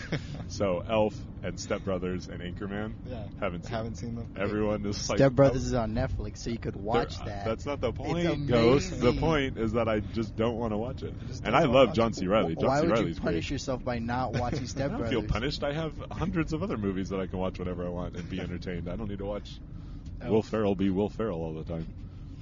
So, so that's my on that. Thank you. Yeah, no problem. It's burning question Yeah, I had. that's I am I am totally open to talk about that at any given moment. Um, but yeah, so for me, my so what are like favorite movies all time? My favorite movie all time is Shawshank Redemption. Like that is always Yeah. Number one on the charts. It's the number one most highly rated movie on IMDb, and that just it's great. It's fantastic acting, fantastic writing, directing. Everything about it is perfect. It is the perfect movie, I think. But that's just me. Have we exhausted our movie talk? Maybe. No, I was thinking of my favorite movie. All right. Pluto, do you have a favorite movie? I, so here's sidebar while you guys think. I'll like so I'm sitting, I'm driving. Obviously, I'm in the driver's seat, and so I look at you guys every now and then to like you know look at the room because that's like an important thing. But when I do it, I have to look to my right, and we're in the far left lane. So I look to my right, and there's cars on the right. And every now and then, I look at somebody in the face, and they're just like, "Why are these guys holding microphones?" and it's fantastic, and I love it. And I hope they're all very confused because that makes me happy. We should play sweet and sour. Sweet and sour. Yeah. So you wave to the, the Oh, and person see how they to you react? and see how they react. If they wave back, they're sweet. If they don't, they're sour. We would have to be really good at like play by play because that's a really tough game to play to describe Right. on the microphone. You'd have to like really get some description of the car and the person. I don't know. Uh, no, she's not gonna learn. I'm not comfortable with these types of games because I'm so, like the uh, impractical. What is that show called? Impractical Jokers or whatever. Jokers. I can't stand that show. No. I understand why it's funny, but every single situation they're in just makes me super uncomfortable. And I'm Just like, I would never want somebody to do that to me, Yeah. so I don't want to watch you do it to anybody else. Like, I would react so poorly in those situations. I get that. I wouldn't get like mad or angry. I would just be like, Feel uncomfortable. why is this happening? Go away. Yeah. Have you guys ever seen Silent Library? It It was- sound, wasn't that the? uh That wasn't like Rob Dyrdek, was it? It was, No, no, but no. it was on MTV, wasn't yeah, it? Yeah, it was on MTV. Yeah. It was a TV show on MTV where I think it would be like six guys. They're in a library, literally, and they There was like a sound meter or something, yeah, right? That they a sound meter. So they basically like do stuff to each other or like pull pranks on each other, or somebody would come in and like pull pranks on them, and they just couldn't laugh. Of they and they had to. The point was to endure your punishment, whatever it was, like the prank or whatever. Yeah. And your friends couldn't laugh. If they did laugh, you wouldn't win money. And if you endured the punishment and your friends didn't laugh or they were below the meter, then you would win a certain amount of money. and each time like it would it would be funnier and funnier, and like it would be more expensive for them. So it'd be like the first one would be like whatever, and it'd be like a couple hundred dollars, and then by the last one it'd be like the funniest thing you see, and it was like a couple thousand dollars, and almost all the time they lost because it was super funny. I love that. Yeah, Just I would watching be it. so uncomfortable if I had to do that. That would that would make me unhappy. But I understand why it's funny. So, why did we get there? Oh, because of the thing. You were talking about your favorite movie. My favorite movie would have to be um, Warrior with Who? Tom Holland and I can't remember the No, other guy. Tom Hardy. Tom Hardy, and I can't remember the other guy's name. I can't either. Ah, his brother, but hands down, that was my favorite movie eh, forever. It will always be my favorite movie, just of how inspiring it was, the dedication it took for both of them to be there. Because they're about is UFC fighters, right? Yeah, okay, so a little background of the movie. Because I haven't. uh, I've wanted to watch it. That is a movie I have wanted to see, and I just Okay. never got around to it. well, spoilers, but That's fine. it's Oh, no. uh, two brothers and their parents. They get divorced, and then one brother goes with the dad, one stays with, or one goes with the mom, and then they live their lives. And then there's this huge fight, and then someone's putting a five million dollars to whoever wins the fight. And then these brothers they encounter themselves at this fight versus each other.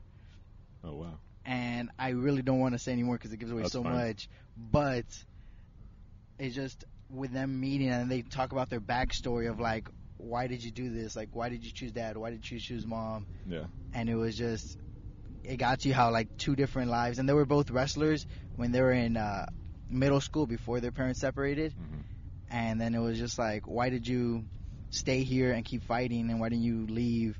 And then one brother he left with his mom, and then they went to the. He got in the military, and then there was a whole big deal about that. Don't want to give that away because you guys need to watch it. It was an amazing movie. I need, to, I need to put it on one of my lists. Yes, you do. And then at the end, it's kind of it's kind of obvious, but they face each other. Yeah. You know that it would it would kind of suck if, if one brother gets out, but Yeah. they face each other, and then like the ending, super, super emotional, super inspiring though. You need to watch that. Hands down, my favorite movie. Tom Hardy's so good. Tom Hardy is brilliant in every role he plays, I think. And like the first movie I saw him in was Inception, and you like forget that he's in Inception, and he's really good in Inception. And he's great. Venom, Venom was fantastic. I Minus the fact it should have been rated R, so they could have just made the movie they wanted to make, but they made it PG-13, so they made edits that made it like, like this is so obviously edited right now because of the language and the amount of violence. Like you cut it down, and it could have been so much better just naturally being what it was. That was disappointing, but but he's great. I, I really liked him in Lawless. That movie was amazing too. Oh, I never saw that one either. You got to watch that one as well. Isn't that one like a mob type set in Yes, New York? he is, yeah. yeah. Uh, it's three brothers, and they sell moonshine, and they're running from the law, and then they keep making moonshine, and yeah, they just shootouts and alcohol everywhere. Amazing movie. But you, Pluto, favorite movie? Um, well, it's, it's actually been a while since I've actually watched any movie at all. Really? It's just, just it's just college. It's just, it's just a lot, just a Bro, lot of college was my prime in watching stuff. I wasn't doing anything in college. Oh, well, I, I'm pre- I'm pretty busy. You're major. Yeah, you have a lot more going on. On Yeah. grind. When I was in my fourth year in college, I was not on a frisbee team, and I was taking business management, and those classes are easy. And I was working part time, and it didn't matter. So I don't blame you, but still, the question stands. Yeah. Um, it like I can't think of any movies that um that I watched recently, but I do um but the the Ma- the Matrix series tends to come in mind, just um especially the second one, just because I've I remember um watching it over and over again as a kid. Yeah. Um, like of course I was little, I didn't really understand a lot of a lot of what's going on. yeah, came out. The first one came out in 1999. I was a freshman in high school. You people Oh, wow, were barely old. born. Wow, that's uh that's a long time ago. Yeah. Um, but yeah, uh, but yeah, I didn't really understand a lot of a lot when I was a kid. When I was a kid, because um, you know, just going back and forth between like you know modern the modern setting and then this um, like what like little old fashioned one. Just just how just how the um just how the the setting in the movie took place. Like Uh-huh. I didn't really get it at all. But you know, when I got older and I saw it, and I saw it all over again, it it definitely um definitely made a lot more sense. But regardless, it was um it definitely um I definitely got attached to um touch the Matrix just because of um being able to see it as a kid. I mean, Keanu Reeves was amazing in that as well. Yeah, Keanu Reeves is pretty good. I think the choreography and the act, the, Yes. uh, the martial arts, is just phenomenal. I only movies. watch those movies for the fight scenes. Yeah, and, And the even though- CGI is even though a lot- insane for its time. Yeah, because the second one, there's the scene when he's fighting like the hundred agents. Yeah, Agent Smith. and Yeah. it becomes very CGI. But It's the whole idea of it is cool. Good. Yeah, when he takes the pole out and he just swings it like a baseball bat, and it makes the sound, and the dude just goes flying. That that moment is high up for me. But it, yeah, the the first one had its 20th anniversary a couple years ago. Like it was the 20th. It had been 20 years since it came out, Wow. and they released it in a couple theaters. And so me and Cody went and watched it in IMAX. I think it was so good. I heard they're coming out with a fourth Matrix. I don't know how I feel about that, but I don't even understand the plot once it got into like the second and third movies. I don't understand what's going on anymore. It's a confusing plot for sure, but I feel like if you watch them sequentially, like Yeah. back to back to back, it'll be easy for you to follow. I just what? What's the need for a fourth one? I'm just not a fan. I don't know, but I mean, I'm I'm okay with it. I would like it. They have been It's rev- like the Rambo movie that came out. Why? why? Why is there another Rambo movie 30 years after the last? Ugh. yeah, it's Give me a break. Yeah, it tends to be a trend. Like, there's been a lot of old movies being like brought back re- lately. Like the Terminator, they just Oh. released another one. Yeah. I mean, but those have like consistently come out every four or five years, kind of. And I don't know if they're. But I feel like at a certain plot point, it's like you need to stop. Like the Fast and Furious. Yeah. They're making another one. Like guys, like okay. stop it. Have you seen all the Fast and Furious? yes, I have. Do you not like them? I love them. Oh, I, think they're oh, amazing. They're fantastic. Yeah. I, I went so long not watching them. After Tokyo Drift, I was like, nah, forget this, which was a terrible decision to make because of Tokyo Drift because it was so outside of the other ones. But I bought the whole set and rewatched and watched all of them before Hobbs and Shaw. Before I went and saw Hobbs and Shaw. Oh my gosh, they are so entertaining. Okay, I didn't see Hobbs and Shaw You have to. because does that tie into the Yes. movie? Oh, okay. I didn't think it tied in at all. No, I yeah, because the eighth one is like they have to, because Jason Statham is in seven and eight. Yeah. and it's it's them like they have their own situation that they have to take care of yeah, of like because in the in the last one they were working together. yeah You know, to like uh I forgot what was the plot, but they had to get the baby back dude from the from that the is plane. best that's one of my favorite scenes ever in movie history Yeah. is Jason Statham running around a plane beating people up while carrying a baby What? we just had a guy wave at us recording us because we are on our microphones and it's fantastic at least I don't know do we know that person I don't know. Him. I don't either I Nope. guess he's a fan. Yeah, Yeah, it's just a first random fan. person. Look at I I kind of don't want to pull all the way up that. Uh, this is okay. awkward now I wonder where he's from.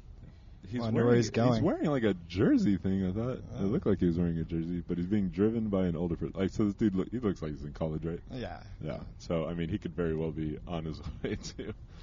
Maybe he just wanted to be mentioned on the podcast. All right. Shout out to that. Congratulations, yeah, in whatever car that is. It's a Subaru. Way to go, in a Subaru. Subaru. We don't know who you are. This is going to be awkward because we're in traffic and we're going slow, and he's literally right next to us. And it's gonna recording keep happening the whole time. Yeah, we were on his phone. He's probably going to post like these idiots. Yeah, and there's and they're still looking Whatever, at guy. us. When when our podcast becomes famous, then he'll be the one. I don't know. Anyway, what were we talking about? Hobbs and Shaw. Oh yeah, Jason Statham. yeah. We Holding a baby. We anyway, I did a- not know No, Fast yeah, and Furious movies were like he's, this. He's in a the baby's in like a car seat. Yeah, and, What? Correct. Yeah, and, and he's just beating people up, puts the baby down. Baby's wearing headphones, so after he like hits a few people, he looks at the baby. Everything okay? Then he goes back to fighting oh, again. Oh my gosh. Was fantastic. It was great. I was dying. When It's I like was, they start oh, shooting man. at him, and like he protects the baby. They're just like shooting at his back. What? Turns around and then just shoots him. It's like, why would you shoot at a baby? And then it's just like the whole time he has to protect the baby, like move him a little, punch a couple guys, grab him, move a little more, and then just keep punching guys in that order. It's like, Yeah, it's it's incredible. And how many films are they are they on right now? Well, Hobbs and Shaw was the ninth in the whole thing. Wow. If you're counting all of them. So, I don't know what the next one's going to be, but now I'm really excited about it. I'm really mad that I didn't watch four through eight in the theaters. okay, I at first I didn't like Tokyo Drift because I'm like, this has nothing to do with anything in the movie. Like Yeah. one and two were nice, and I'm like, Tokyo Drift, what are you doing here? But then after I saw, what was it, six or seven? It's I like, don't. oh, I literally watched all of them in like three days, so I don't know which one's which. yeah, it connects because it's not in the. It's like one, two, four, five, six, three, seven.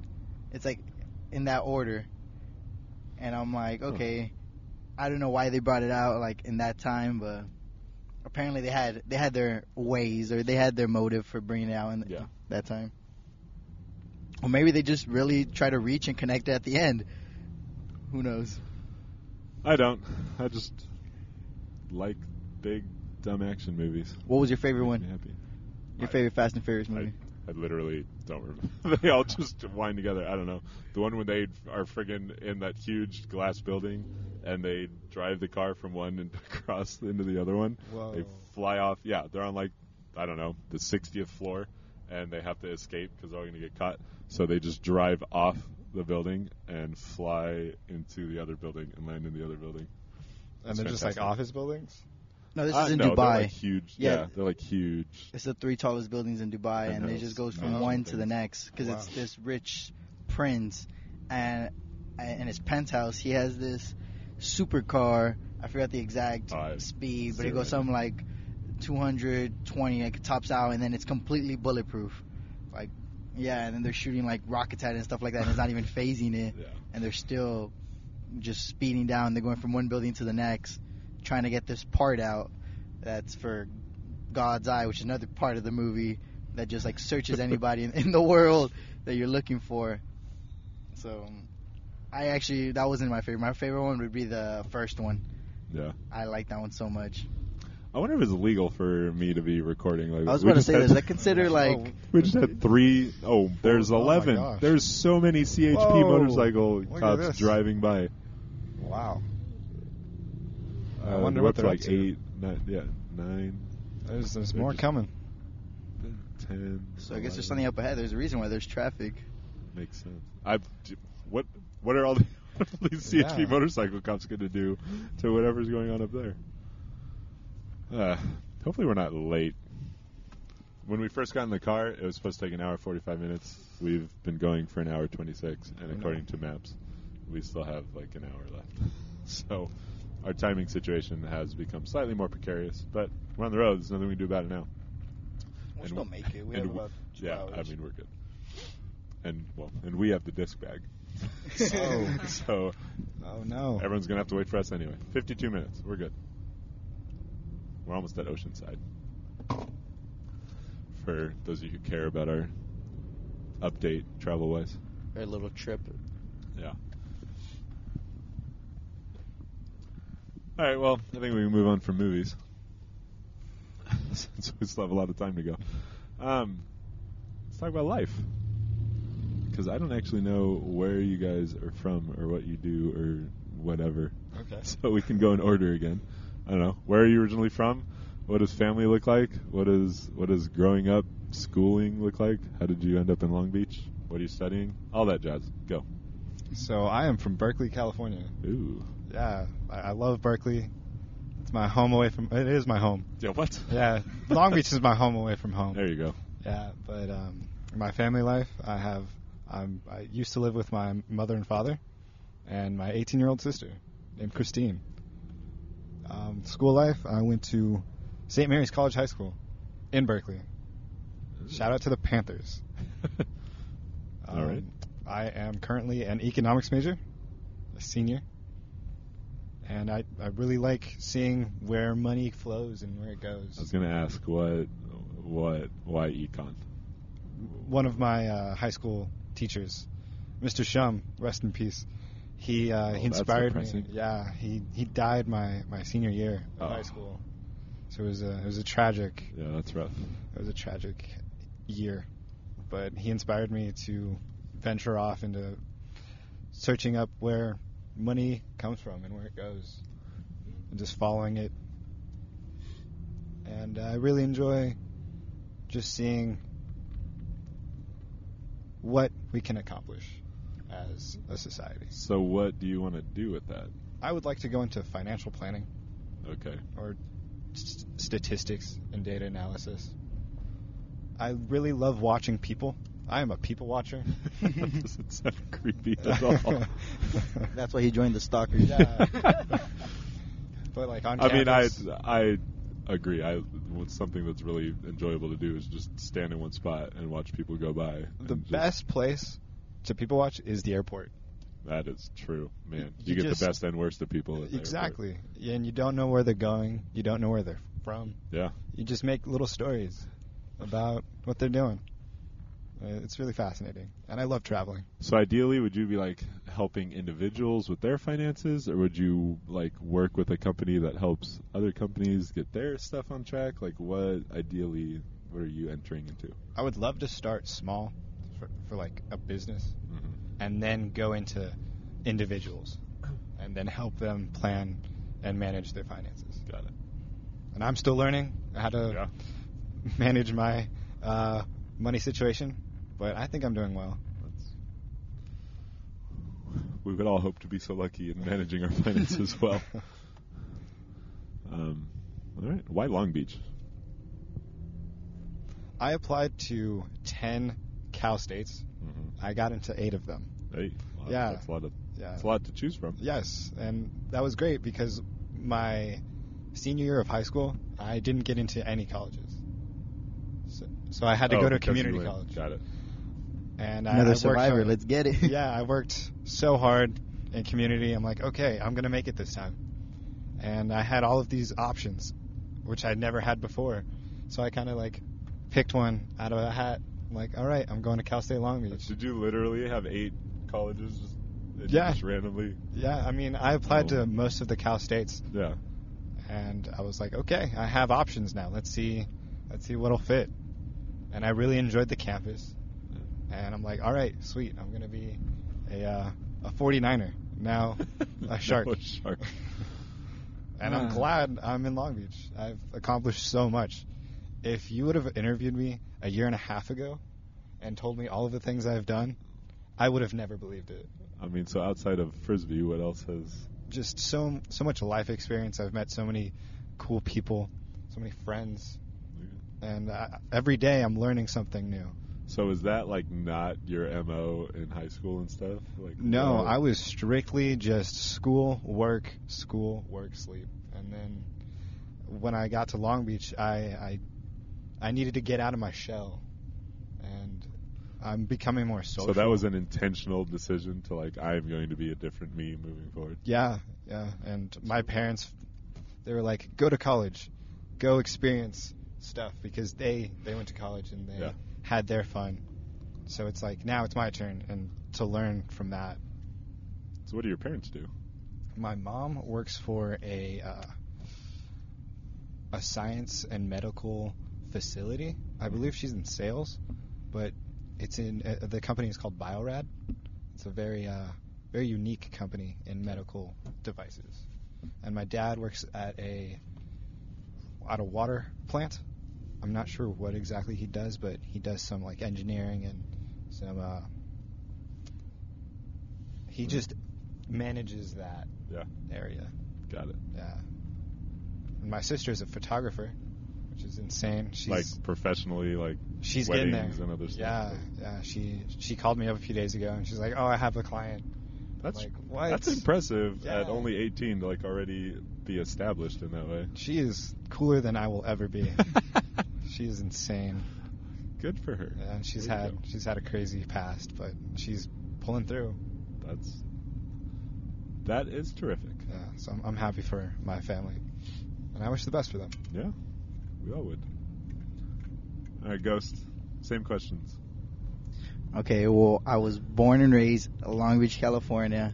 Hey. Never left. Loved loved it. Let's go. LBC, baby. Yes. Um, literally all my schools were a couple blocks away from my house. For any of those that know Long Beach, Seventh and Orange, that was. Shoot. I've lived there my whole life, haven't moved. When literally my elementary was like four blocks down, my middle school was across the street. Which which ones did you go to? I went to Lincoln Elementary, Okay. Franklin Middle School, Nice. and then I went to Poly High School. Jackrabbits. Jackrabbits, yes. Literally all in my neighborhood. Homeless never left, never wanted to leave. and now after that I transferred to Long Beach City College or uh, Long Beach Community College. City. Same, same thing. Yeah. And then now I'm lucky enough to be in Long Beach State College. Um, and what are you studying? I am a liberal studies major. I am, I guess I'm, I'm a transfer, so I'm like a third year. Yeah. And- What does liberal studies mean? Okay, liberal studies. I don't Like, know what are the liberal arts? Because it's like, oh, I'm studying liberal arts. Like, oh, okay. What? what? Okay. I, I don't know. I don't know what liberal arts is, but liberal studies, how I think of, it, I don't know the real definition, but it's. I think it's just the basics of everything. Because what I want to do with it, That's very. it, it really is though. I'm taking the like basics of everything. I'm taking, doesn't like- even make sense. I'm taking like art, music. I I've taken like a dance class. I'm like I'm never gonna use it, but I want to be a teacher. I want to Okay. be a preschool teacher, Got it. and I've taken like intro classes to I think every sport they offered at Long Beach City because that's what you need apparently. And then I take like intro to intro to math, intro to English, intro to everything, just so I could have. I guess you just need the basics of everything. I To I teach understand that. what you mean now. You understand what I mean? I understand had I needed follow. of up. No, everything sorry. now. So, yeah, and I'm just I love it. I want to be a. My goal is to be a first or second grade teacher. How did that desire start? Because that's a rough. My mom's been a kindergarten and now TK teacher for a very long time, and I am. I'm taking early childhood development classes right now so that I can help at the preschool at my church, and that the the closer I get to that, the more daunting that seems because like these are little kids that I could easily break. Of course. And- humans. and like I'm responsible for a very critical time in their development, and I don't want to screw this up. Of course, everybody always asks me first two questions. They're like, "Do you have patience?" Yeah. Because you need so much patience when you're dealing with these little kids. And the next one is, "Do you enjoy being broke?" Because of course, everybody knows teachers are the most underpaid. Nothing. They get paid nothing, and they do so much. Yeah. For our next generation. And I always tell them like I love kids. I love kids all my life, and I'm a pause to why I love kids. But the next one is, do I enjoy being broke? Is that's why I want to become a teacher because I'm not really in it for the money. Yeah, I don't think I'm anyone enjoys being broke, but there's a level of appreciation for money that comes when you don't have Of it. Of course. that's a good. but I just love kids so much when I teach them, and then they just look at me like I know everything, and I'm like, wow, like I just helped it, I just changed this kid's life, and that like I appreciate that so much. That's why I wanted to become a teacher, and I've just I've all the time I've been working with kids, I love it so much. They're super nice to me. Of course, I hear those like awful stories of kids like beating each other up in classrooms. I'm like, I wouldn't know how to deal with that. I'm so scared of that. Like, but every time I've worked with them, they're super nice, and I wanted tackle on first and second grade. I wanted to be able to mold them before, sadly to say, there is bad teachers out there. Before bad teachers mold them incorrectly. So hopefully, I have some perspective to offer to them. I love that. So, what is what is you talked about pausing about talking about why you love kids so much? Where did Yeah, of course. you well, work? You said you worked with kids a lot. So, yeah, so context for that? growing up, I was not the best student in class. Like I would, I was, I guess, known as the class clown. I would always mess around. I wouldn't pay attention, and I feel like that is why I grew to like love kids because I always, I feel like I I know those kids so much Yeah. that I can help them.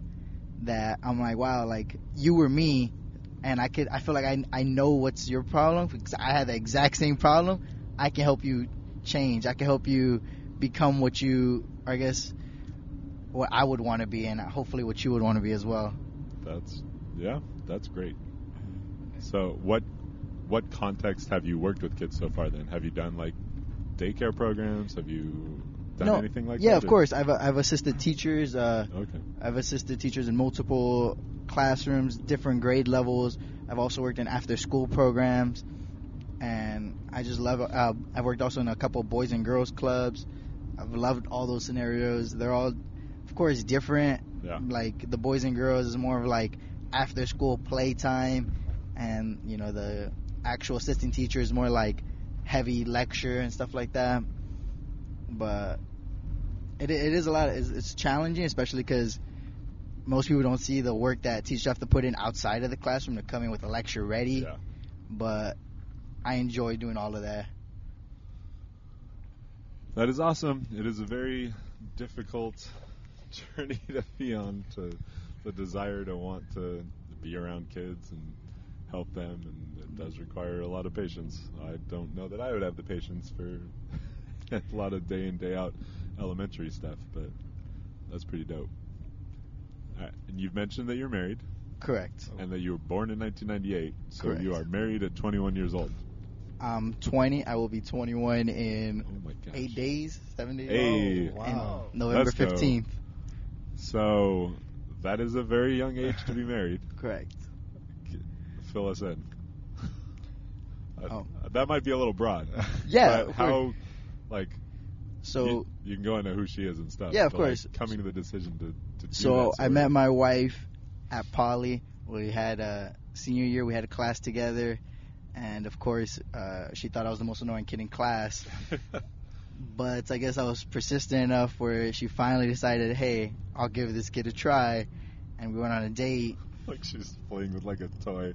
Like, oh, that looks interesting. Let me try it out for a little bit. See what happens. Yeah, I mean, I'm pretty sure she still thinks I'm annoying, but three and a half years later, I was still super in love with her, still super happy to be with her, and we are just like, hey, I love you, you love me, let's get married. And it was kind of like a, how people say, it was a instant, instant momentous thing. It wasn't really like we planned it, like, oh, a couple years from now. It was kind of like, let's do it in a couple months from now. It's like, okay. And it was just like, I think I proposed to her like after we talked about it, like a month later I proposed and like two months after that we got married. Oh, wow. What, so how long ago was that? How long have you been married? I've been married for three months now. Dude. Oh. That's awesome. Yes. So how? I have a lot of questions. if you guys have questions, feel free. This I have a doesn't have to be me doing everything. This is a conversation. So I mean, I'm just I'm just as uh I'm just as surprised as you are. I, okay. So do you guys have? You go ahead. Okay. Yeah. So there have to be people in your life who are like, this isn't a good idea. Like, did that happen at all? Were there people like, you guys are way too young. This is going too fast. I mean, you were together for you've been together for a couple years, so it may not have been Correct. that idea maybe not so fast, but in terms of like, okay, we're thinking about marriage, okay, we're engaged, okay, we're married. That's a very short amount of time. Like short engagements like that happen with people who are like my age because it's like, okay, we're at a certain age now. We we know what we're getting at and let's make this happen. But at your age, that seems really short. So was there were there people who were against it? Were you, did you have how did what did that even look like? Well, I mean, I don't know if I had anybody against it, but of course my family had like questions. As soon as I told them, they're like, "Oh, like, are you sure this is what you want to do? Yeah. Like, why so soon?" And as soon as I just like explained to them that like we're in love and we want to like see where this takes us and just move it farther along in our in our relationship, they all got on board. like surprisingly, like my parents, they got on board. They helped set everything up. Uh, my brother's super happy for me. It's they it's still weird because uh, to this day it's only been three months, but Yeah. like he told one of his friends like, oh, I have to go pick up my sister-in-law, and his friend who was at my wedding, he's like, who got married? Because it, it just seems like it was so fast, and I'm like, but it's like it was a little awkward to say like, yeah, like I got married at 20, and then already it's like I have questions, but we're just we're super happy to be together, and people ask me like, why'd you get married so soon? It's how I feel about her. It's not Yeah. like I'm over the moon when I'm with her. I'm happy when I'm with her. Don't get me wrong, but it's how I feel when I'm away from her. It's like I feel like I'm missing something when I'm with. Like on this trip, I'm already like, wow, like I wish she was here supporting me. Yeah. I wish we were like, you know, we like to motivate each other, and it's it's nice. Like we both up at three in the morning doing homework Dang, to Ghost, go to. Ghost is out here as a romantic. yeah, I love yeah.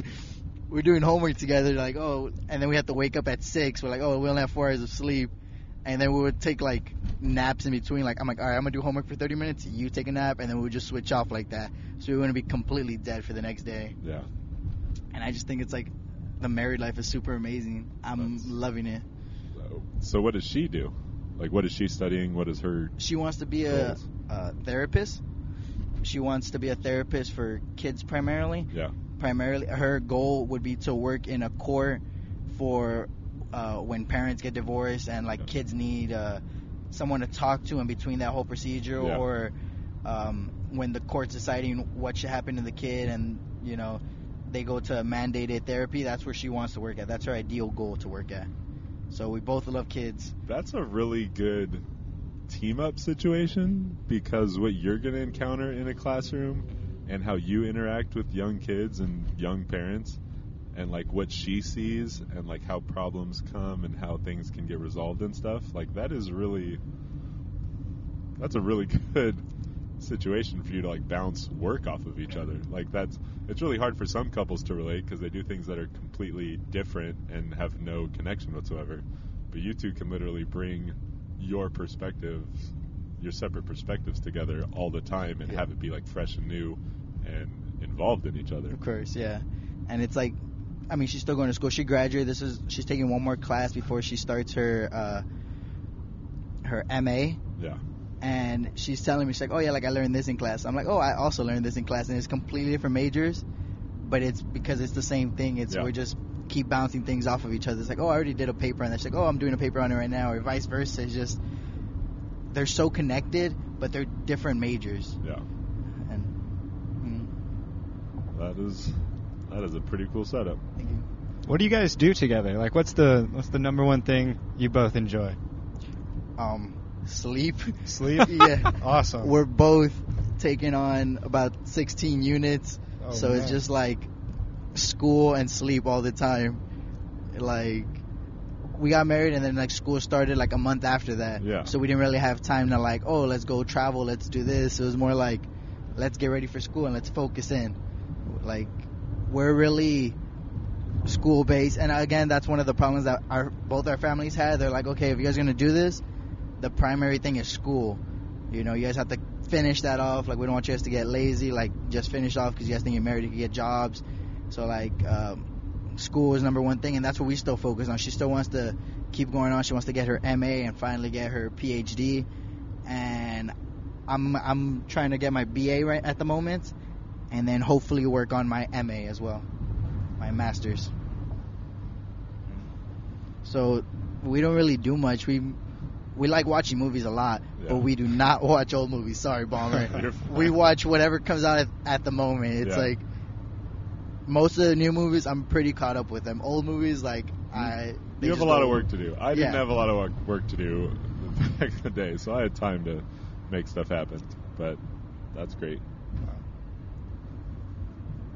Wow. All right, Pluto, your turn. All right, so here I go. Um, I was actually not uh, born in like anywhere in America. I was actually from the Philippines. Right. Um, I spent like I spent like about three years there until I moved to Guam, and that's like that was like roughly a year. So I didn't come to um, America, California, um, at, until I like I was about four, okay. five. Um, so um, after that, I was pretty much uh, I pretty much grew up in uh, the Palm Springs area. What? I'm gonna interrupt you already. What dictated those moves? Um, I don't know the complete details. That's like more for um, my parents, but Yeah. it was. Um, if I had to guess, it was just most most likely opportunity, Okay. just because um, you know they wanted to, like, I don't know. They just I, I guess they just thought of uh, it would be there'd be more opportunities coming to America, Yeah. So they just um, they just uh, planned they just planned moving they just planned on moving here and um, just try to find a you know just try, try to find a better life. There, there are so many pumpkins on our left. Yeah. Holy Moses! uh, I think they mistimed their Halloween situation. Although I guess it's the holidays and pumpkin pie and stuff. All right, sorry, continue. I just couldn't. Palm Springs. Um, yeah, so I pretty much um, just grew up in the in the Palm Springs area, specifically Palm Desert, but that's like you know that's basically the same thing. Yeah. Um, I was um, like generally speaking, I was just pretty introverted growing up. Like I never um, like there are like a few friends, but most of them most of the time like I would always spend time with them in school. Otherwise, I would just like just be at home, like either doing homework or just playing video games Uh huh. all the time. Um, that pretty much carried on until the majority for the majority of my of my time, um, until like you know um, somewhere in middle school where I would just sometimes I would get involved in some clubs and um, you know just do some community service and, and everything just to you Like, know what's a club that you joined in middle school? um I can't remember I can't remember in particular what clubs I was in. Okay, you just know you're involved in stuff. Yeah, I was definitely yeah, I was definitely involved at Okay. least. Um, there, like I was, um, yeah, actually, yeah, that's pretty much all there is in middle school. Um, high school was pretty much the same thing, um, just clubs, uh, just clubs, school, um, hang out with friends if um, they were available, because pretty much everyone was pretty much busy at that time.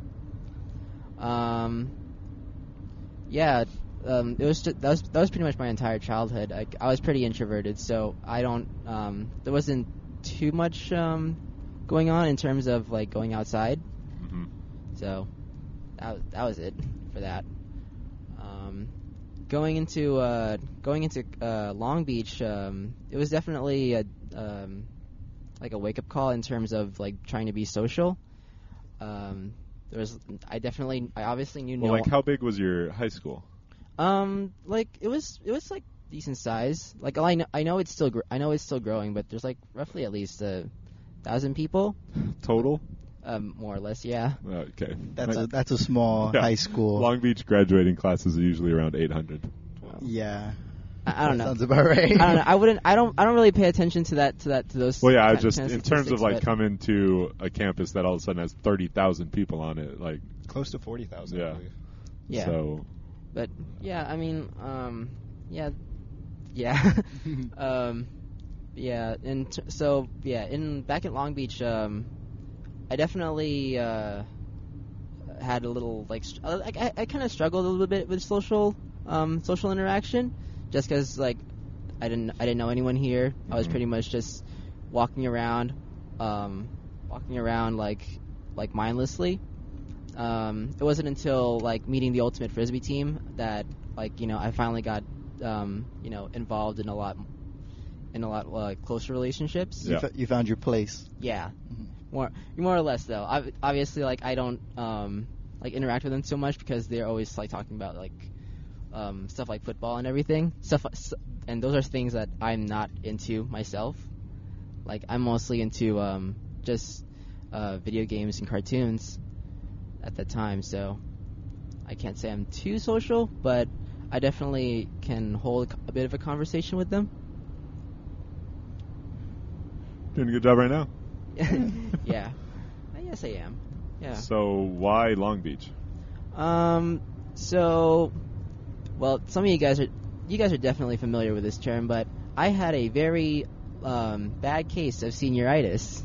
Oh, yeah. Yes. So, um, so during, especially during like college applications, um, I didn't have any clue or um, where where I wanted to go. I didn't really have anything in particular, especially because you know I didn't grow up like I didn't you know bo- I wasn't born um, I wasn't born anywhere in America, so I, there's no there was like um, no particular college that I that I had um, like I was a fan of. hmm So I was pretty much just signing up like randomly. Like I remember uh, signing up for a university in Colorado and Arizona. I didn't really think about um, California, uh, like you know, going to school in California, just because the entire time in my mind I was just like, I just want to get out of here. It's so it's so, it's so, it's so boring at home. um, uh, it wasn't until like my mom, she because she knew she had a friend who had a daughter who goes to Long Beach, and she was just like, like you gotta sign, you gotta go, you gotta go to Long Beach. Like it's um, like she ne- she would never stop talking about it.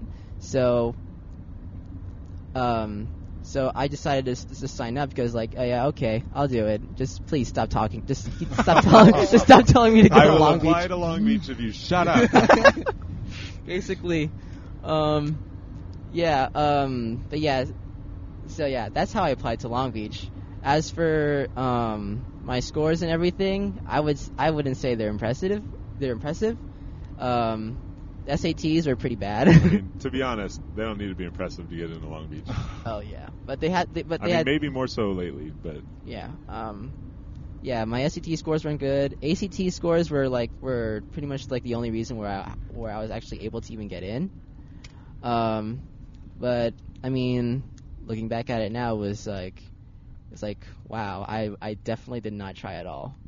But I do feel lucky to even to even like you know be able to attend Long Beach, especially like especially like now. Like obviously, if you asked me like before, I wouldn't have cared, or let alone like even understand like like you know how and why I would get to this point.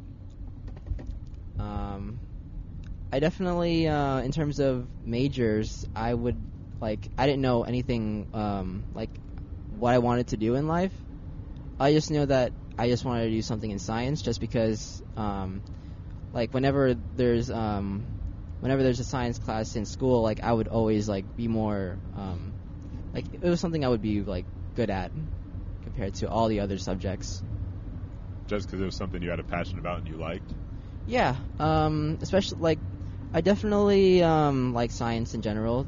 How did Um, that start? Like, what was something early on that you remember? Like, okay, this is why science is cool. Um, I don't think there was anything specific in like any anything in particular in um like about me liking science, but I do remember in fourth grade, um, like my my main teacher, he um he definitely had a scientific side, and we would always like do some activities that involve science. hmm So I don't know. Maybe that maybe that was like maybe that was like a factor, but but in general, I had um like I just found science easy to absorb and learn about.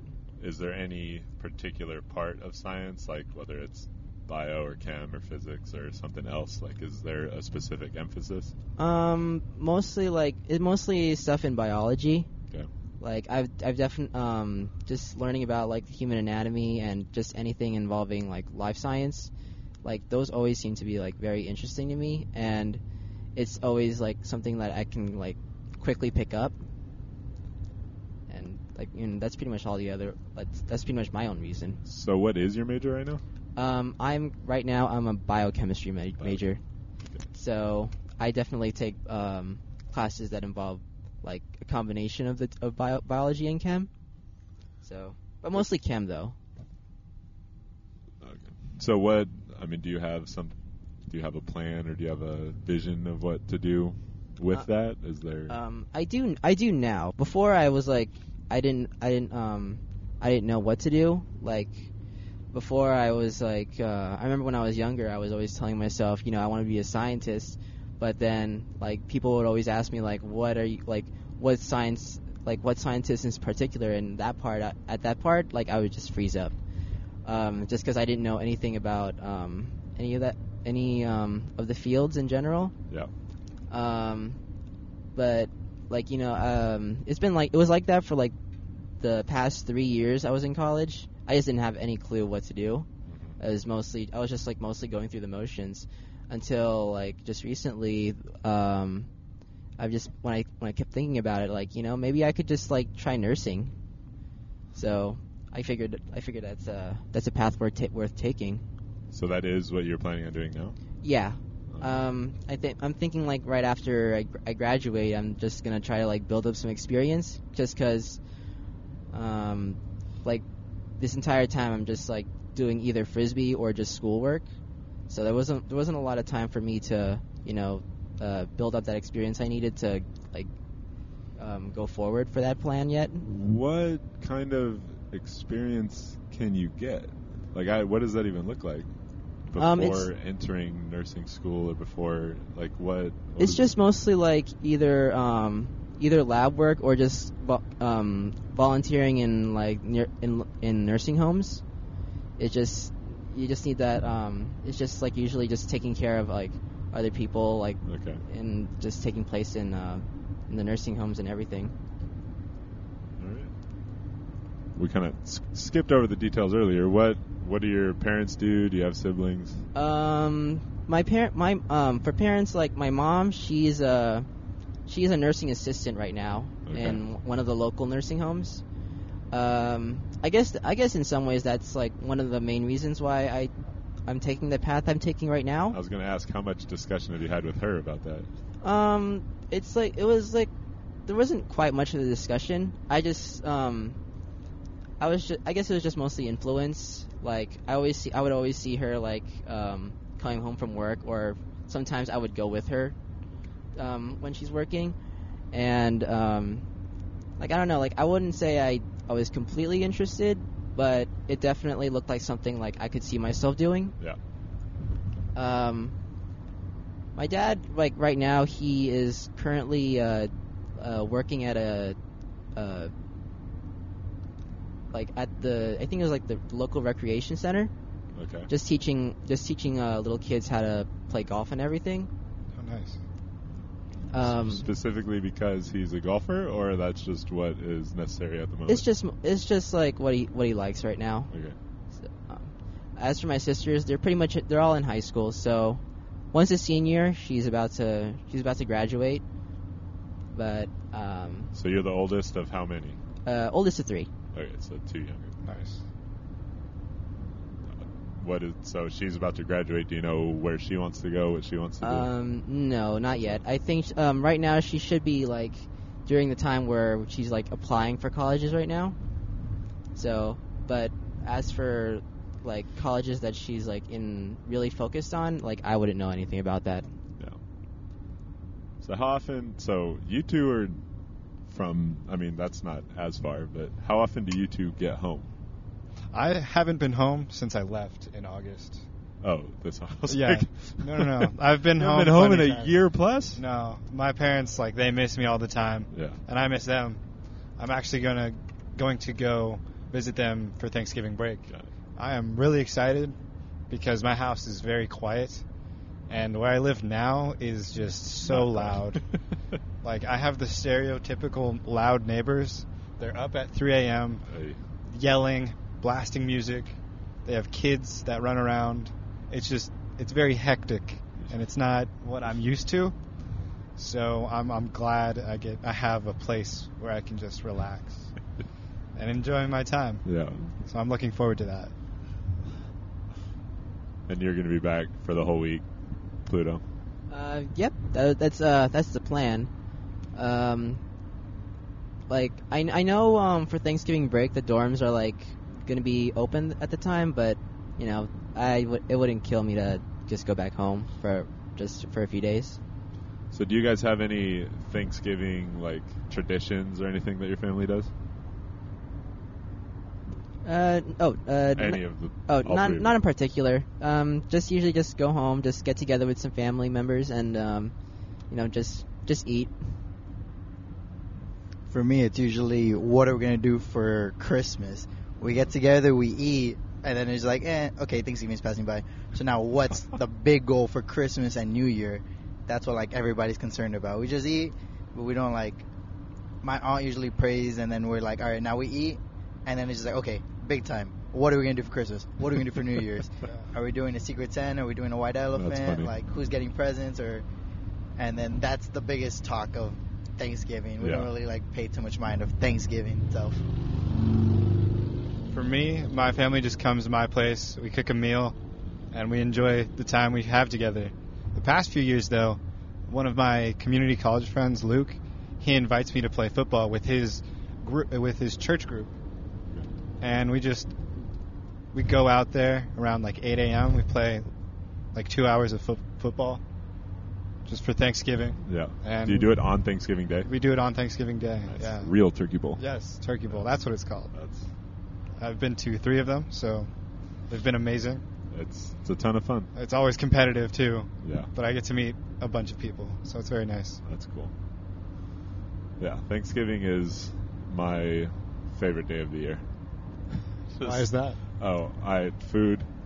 Food is great. I love. It's like the only time of year that I eat turkey, and I'm a dark meat kind of person. Yeah. And I love gravy, and I love mashed potatoes, and I love stuffing. So I'm just all about all of those things. And what? So I have an atypical Thanksgiving because I don't spend it with my family. Oh no. I, I mean, it's uh, it's not bad for. I mean, it's not bad for me. I have a great day. Okay. But um, so Nick, Retro Sour, um, one of our alums, one of our really good friends, I mentioned him earlier. He lives in Westminster, and since I want to say my second year playing Ultimate, maybe it was my first year. Um, so this is 2007, 2008. He would open up his home to people who were not from here, who weren't necessarily going back for Thanksgiving to home. And he'd say, "Hey, if anybody needs a place to just do Thanksgiving, you can come over." And so, I mean, I had a place to go, but I was like, oh, "I'll go hang out with my friends." So, for 10 years, every Thanksgiving we would do Thanksgiving at Nick's house, and it would just be it'd be like waffle, huge waffle breakfast while watching the Lions game, and then watch the Cowboys game, and around halftime, huge dinner, and then finish the Cowboys game, and then kind of food coma for a little bit, and then play some games here and there, whether it was video games or like go out and play like KanJam or something, um, and then come back and have second dinner. Oh. and that was my favorite part. I love first dinner, but second dinner is the best part because it's like I get to do all this again. and it's great. Um, and then, yeah, drive. So if there's a second dinner, is there a second food coma? Yeah. Yes. there indeed is, but usually that waits till I get home, and generally I get home pretty safely. That's but, good. yeah. Um, but it's just, oh, somebody is out of a car. We need to change lanes. Oh, this no. is the second time a car has been just stopped in the middle. Oh, a little bumper to bumper action. Oh action. no. Unfortunate. I hope everyone's okay. Yeah, they seem fine. Two drivers standing, talking, not a lot of words. Bless you. Bless you. Um, Uh, and there's right. another gentleman on the road. Um, I don't know what he's doing. Well, he, wow. So a car in front of us has now stopped, and he had run to the side and then gotten back in his car, and we seem to be moving again.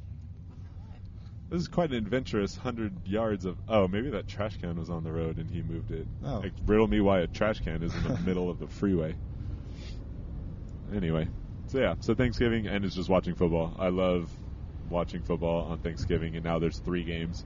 So you get the Lions, the Cowboys, and the night game. And the night game is usually a pretty good matchup too, because my family just on both sides, my mom and my stepdad, like nobody really cares about football, yeah. which is like, come on. For me, it's I'm like ah, I want to eat and I want to watch football. And and there was a stretch of time when I was teaching at um, the private school that I was teaching at. There was a group of families who all decided to have a turkey bowl and a Kris Kringle bowl. So we would play football on Thanksgiving morning and on a morning around Christmas. And after the Christmas one, we would all go to a movie too. So there was a stretch of time where it was like the three Hobbit movies. We went and saw them Oh, wow. when they were coming out. So that was a lot of fun. We don't do those anymore because the kids are all grown up and out doing stuff. But yeah, we have our turkey bowl that our church does now on Black Friday morning. So we play that. Um, but I love Thanksgiving. And Christmas just feels too hectic. And there's like the pressure of presents and all that stuff. Yeah. And like Thanksgiving is none of that. Thanksgiving is just enjoying food and being together and and it's great. And and I appointed Thanksgiving as the last day of my off season and come the next day is when I start to get ready for for the next season Okay. and trying out for aviators and stuff. But yeah, I love Thanksgiving. It's the best. And I take it you're not a Black Friday person? No. No. I did that once when I was in high school. My friend and I stayed out at the Best Buy at the Lakewood Mall, and we camped out all night. And we get in there at whatever time in the morning, and I ended up buying a TV. Um, and so I, I mean, it was good. Yeah. But I just felt miserable. I had staying up all night in that situation. It was cold. Oh, no. We were like, it was just the worst. By the time I got home, I was just dead. I was, I'm never doing this again. And so I have never, I've never shopped. I do Cyber Monday. so I'm all about Cyber Monday, sitting at home with some hot cocoa and just being online buying scrolling stuff. through. Yeah. Yeah. That, Okay, that but I'm- it kind of changed now because before it was more like you actually had to spend, you had to stay at the store, you know, overnight, and Yeah. they would open the door at like 8 a.m. or 9 a.m. whatever time they opened. But now it's different. Now most stores open at midnight. Like See, I know, I know my uh, cousin he worked at Walmart, and their Black Friday sales started at 11, 11 on Thursday On Thanksgiving. on Thanksgiving Yeah, Day. that's rough. I have so heard that that by three and 3 a.m., all the stuff was gone already. So like, if you didn't go, if you didn't ruin your Thanksgiving to go shopping, you weren't gonna get anything good there. And I, I think that's most stores now where they open the Thursday or like literally midnight. They don't really have the good deals anymore in the afternoon like they used to before. So I just, it's not that important to me. Yeah, that's good. that stuff That's is good, just then. not. I mean, you don't want to fight ten people for ten dollars off a TV. No, it's insane. Like the fact that people get in actual fights. It's like, or just you know, save your money and enjoy your time together Exactly. as a family. Like, uh, capitalism has some issues. I'm sure you could talk about that for hours. Yeah, I could. yeah, I love talking about Black Friday. It's just such a an interesting experiment, social experiment. Yeah. for But sure. It's it's crazy. So, yep, I'm very much looking forward to Thanksgiving and just the whole. I'm not a fan of the holidays. Holiday season for what a lot of it is in terms of marketing and all that stuff. I we can we can pull the car. When do you start listening to Christmas music? The day after Thanksgiving. I second that.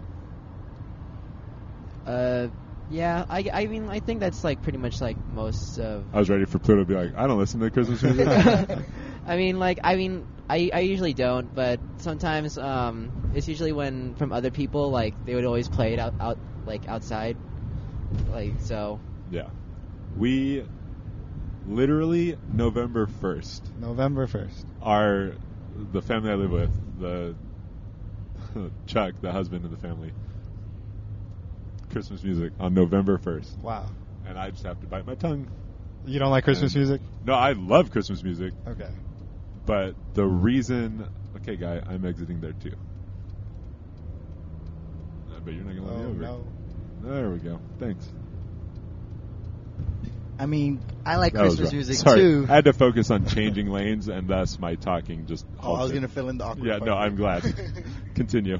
Oh, so Christmas music. I love Christmas music too, but if you like Thanksgiving so much, how are you just gonna basically skip everything he's Thanksgiving and start transitioning into? Oh yeah, Christmas? so that's what I'm saying. Is he he does that? I hate it. I Oh. start. I don't listen to. So even the day after Thanksgiving, I'm like, okay, that makes sense. Except sometimes it's early, and sometimes it's on like the 24th, and Yeah. that's an entire extra. Oh, that was a green light. I can go. Whew. um, that's an entire extra week. Like I'm, I get burnt out. I and see. I don't want it. Like I love Christmas music, and I don't want to be burnt out on it. I want to be able to wake up on Christmas Day and still love Christmas music. And if I listen to it for more than three weeks, then I can't have that feeling on Christmas Day. I get you. And I'll stop listening to Christmas music December 26th. no more Christmas music. But I need like three weeks as my max, so I can't. And then I go all Christmas music. I have playlists and stuff Oh, wow. where for 24 straight days it's all Christmas music. but that's why, and I can't do it for more. So people that can do it now, like, all right, I'm. If they have the ability to not get burnt down on it, more power to them. But that does not that does not work for me. So we're all in the same boat. I appreciate that. Yeah. You know, of all the Christmas music I like I actually hate, it's that um it's that Mariah Carey cover of All I Want for Christmas because every single time my parents would oh, like that would be the first song my parents would play. And at that point it's at this point it's just like, you know, I I really wish they would like play something new. But it's so good. I agree. Like It's I mean such a good. I mean, I would I would think it's good if it was like played every other like you know, like every other day or so, but like the fact that it's always getting, being overplayed, yeah. It's it just like at that at this point I'm just like, like I'm I'm starting to get sick of it. That's why that's why you gotta invest in a good variety and be in charge of your own music and somehow pull that off. But all right, the holidays are approaching and it's it's a fun time. Yeah, the holidays approached really fast. That see, everyone says that all the time. I feel like man, they they come at the appropriate times. Halloween came, Halloween's gone. We got a couple weeks till Thanksgiving, and then I don't know. I guess it just depends how busy you are and how quickly your days feel like they go by. I think as a student, they go by faster. Yeah. Because it's like it's summer. It's like all right, school started, and then it's like uh, two weeks pass by. It feels like two weeks, and it's like oh, it's Halloween. Like a couple days pass by. It's like oh, people are already talking about Thanksgiving. They're leaving for the break, and then like you come back from the break, and then it's just like finals time, and it's like all right, Christmas time, and then it just starts all over again. And I feel like it just goes by so quick. Like there's just quick jolts of like time that pass. Yeah, I've like I mean like even right now like I'm I've heard about K-Fall for a while for a while now and like you know I still can't believe that it's already happening. That's how I feel about Disney Plus. We had this conversation on the podcast the other day, but like, it still felt like it was a month away, and now it's in three days. The 12th, correct? Yeah. So Yeah. it's like, oh, that happened very quickly. I'm very curious to see what Disney does in the future. Yeah. I'm keeping a close watch on their stock right now, and uh, That makes sense. I'm I'm very very intrigued about what the company will do because I think they will be a huge competitor to Netflix, Oh, Hulu, yeah. and all of the other streaming services. Hundred percent. As a, as a business point of view, I am very excited about that. Well, how much does Disney really own on Netflix? When if they actually remove all their things from Netflix, Netflix, what is Netflix going to be showing? Exactly, they're going to have to make their own shows, and they've Yeah. been doing that quite well with Stranger Things and Orange Is the New Black, all very unique and um, socially appropriate.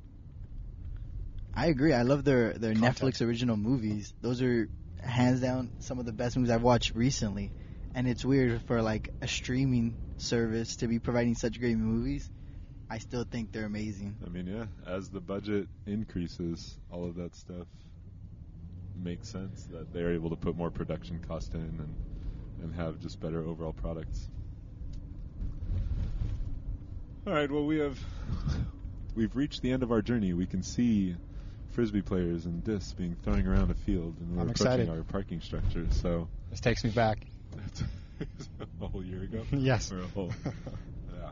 So, well, thank you, gentlemen, for I like threw this on them last night. It's like, hey, come record an episode with me. They're like, oh, okay. Thank you for having us. Yeah, thanks for being involved. It's fantastic. Got some that's some really good content, and I'm very happy. Do you think that's an entrance? Nope, we got to go around. Um, so yeah, hopefully all of you enjoyed this. Hopefully there weren't too many crazy noises going on. I was not wearing headphones, so it's hard to tell whether we were loud enough. I think we are. Our levels seem fine. I feel like for a point when I was talking, my voice was like just all over the place because we were going through a bumpy patch. So we'll see how that sounds later. Yeah, I hope it wasn't too quiet right there. I think we're good. I don't know where I'm driving. All right, well, there we go. I'm Jacob Bomber. I'm Rush. I'm Ghost. Pluto.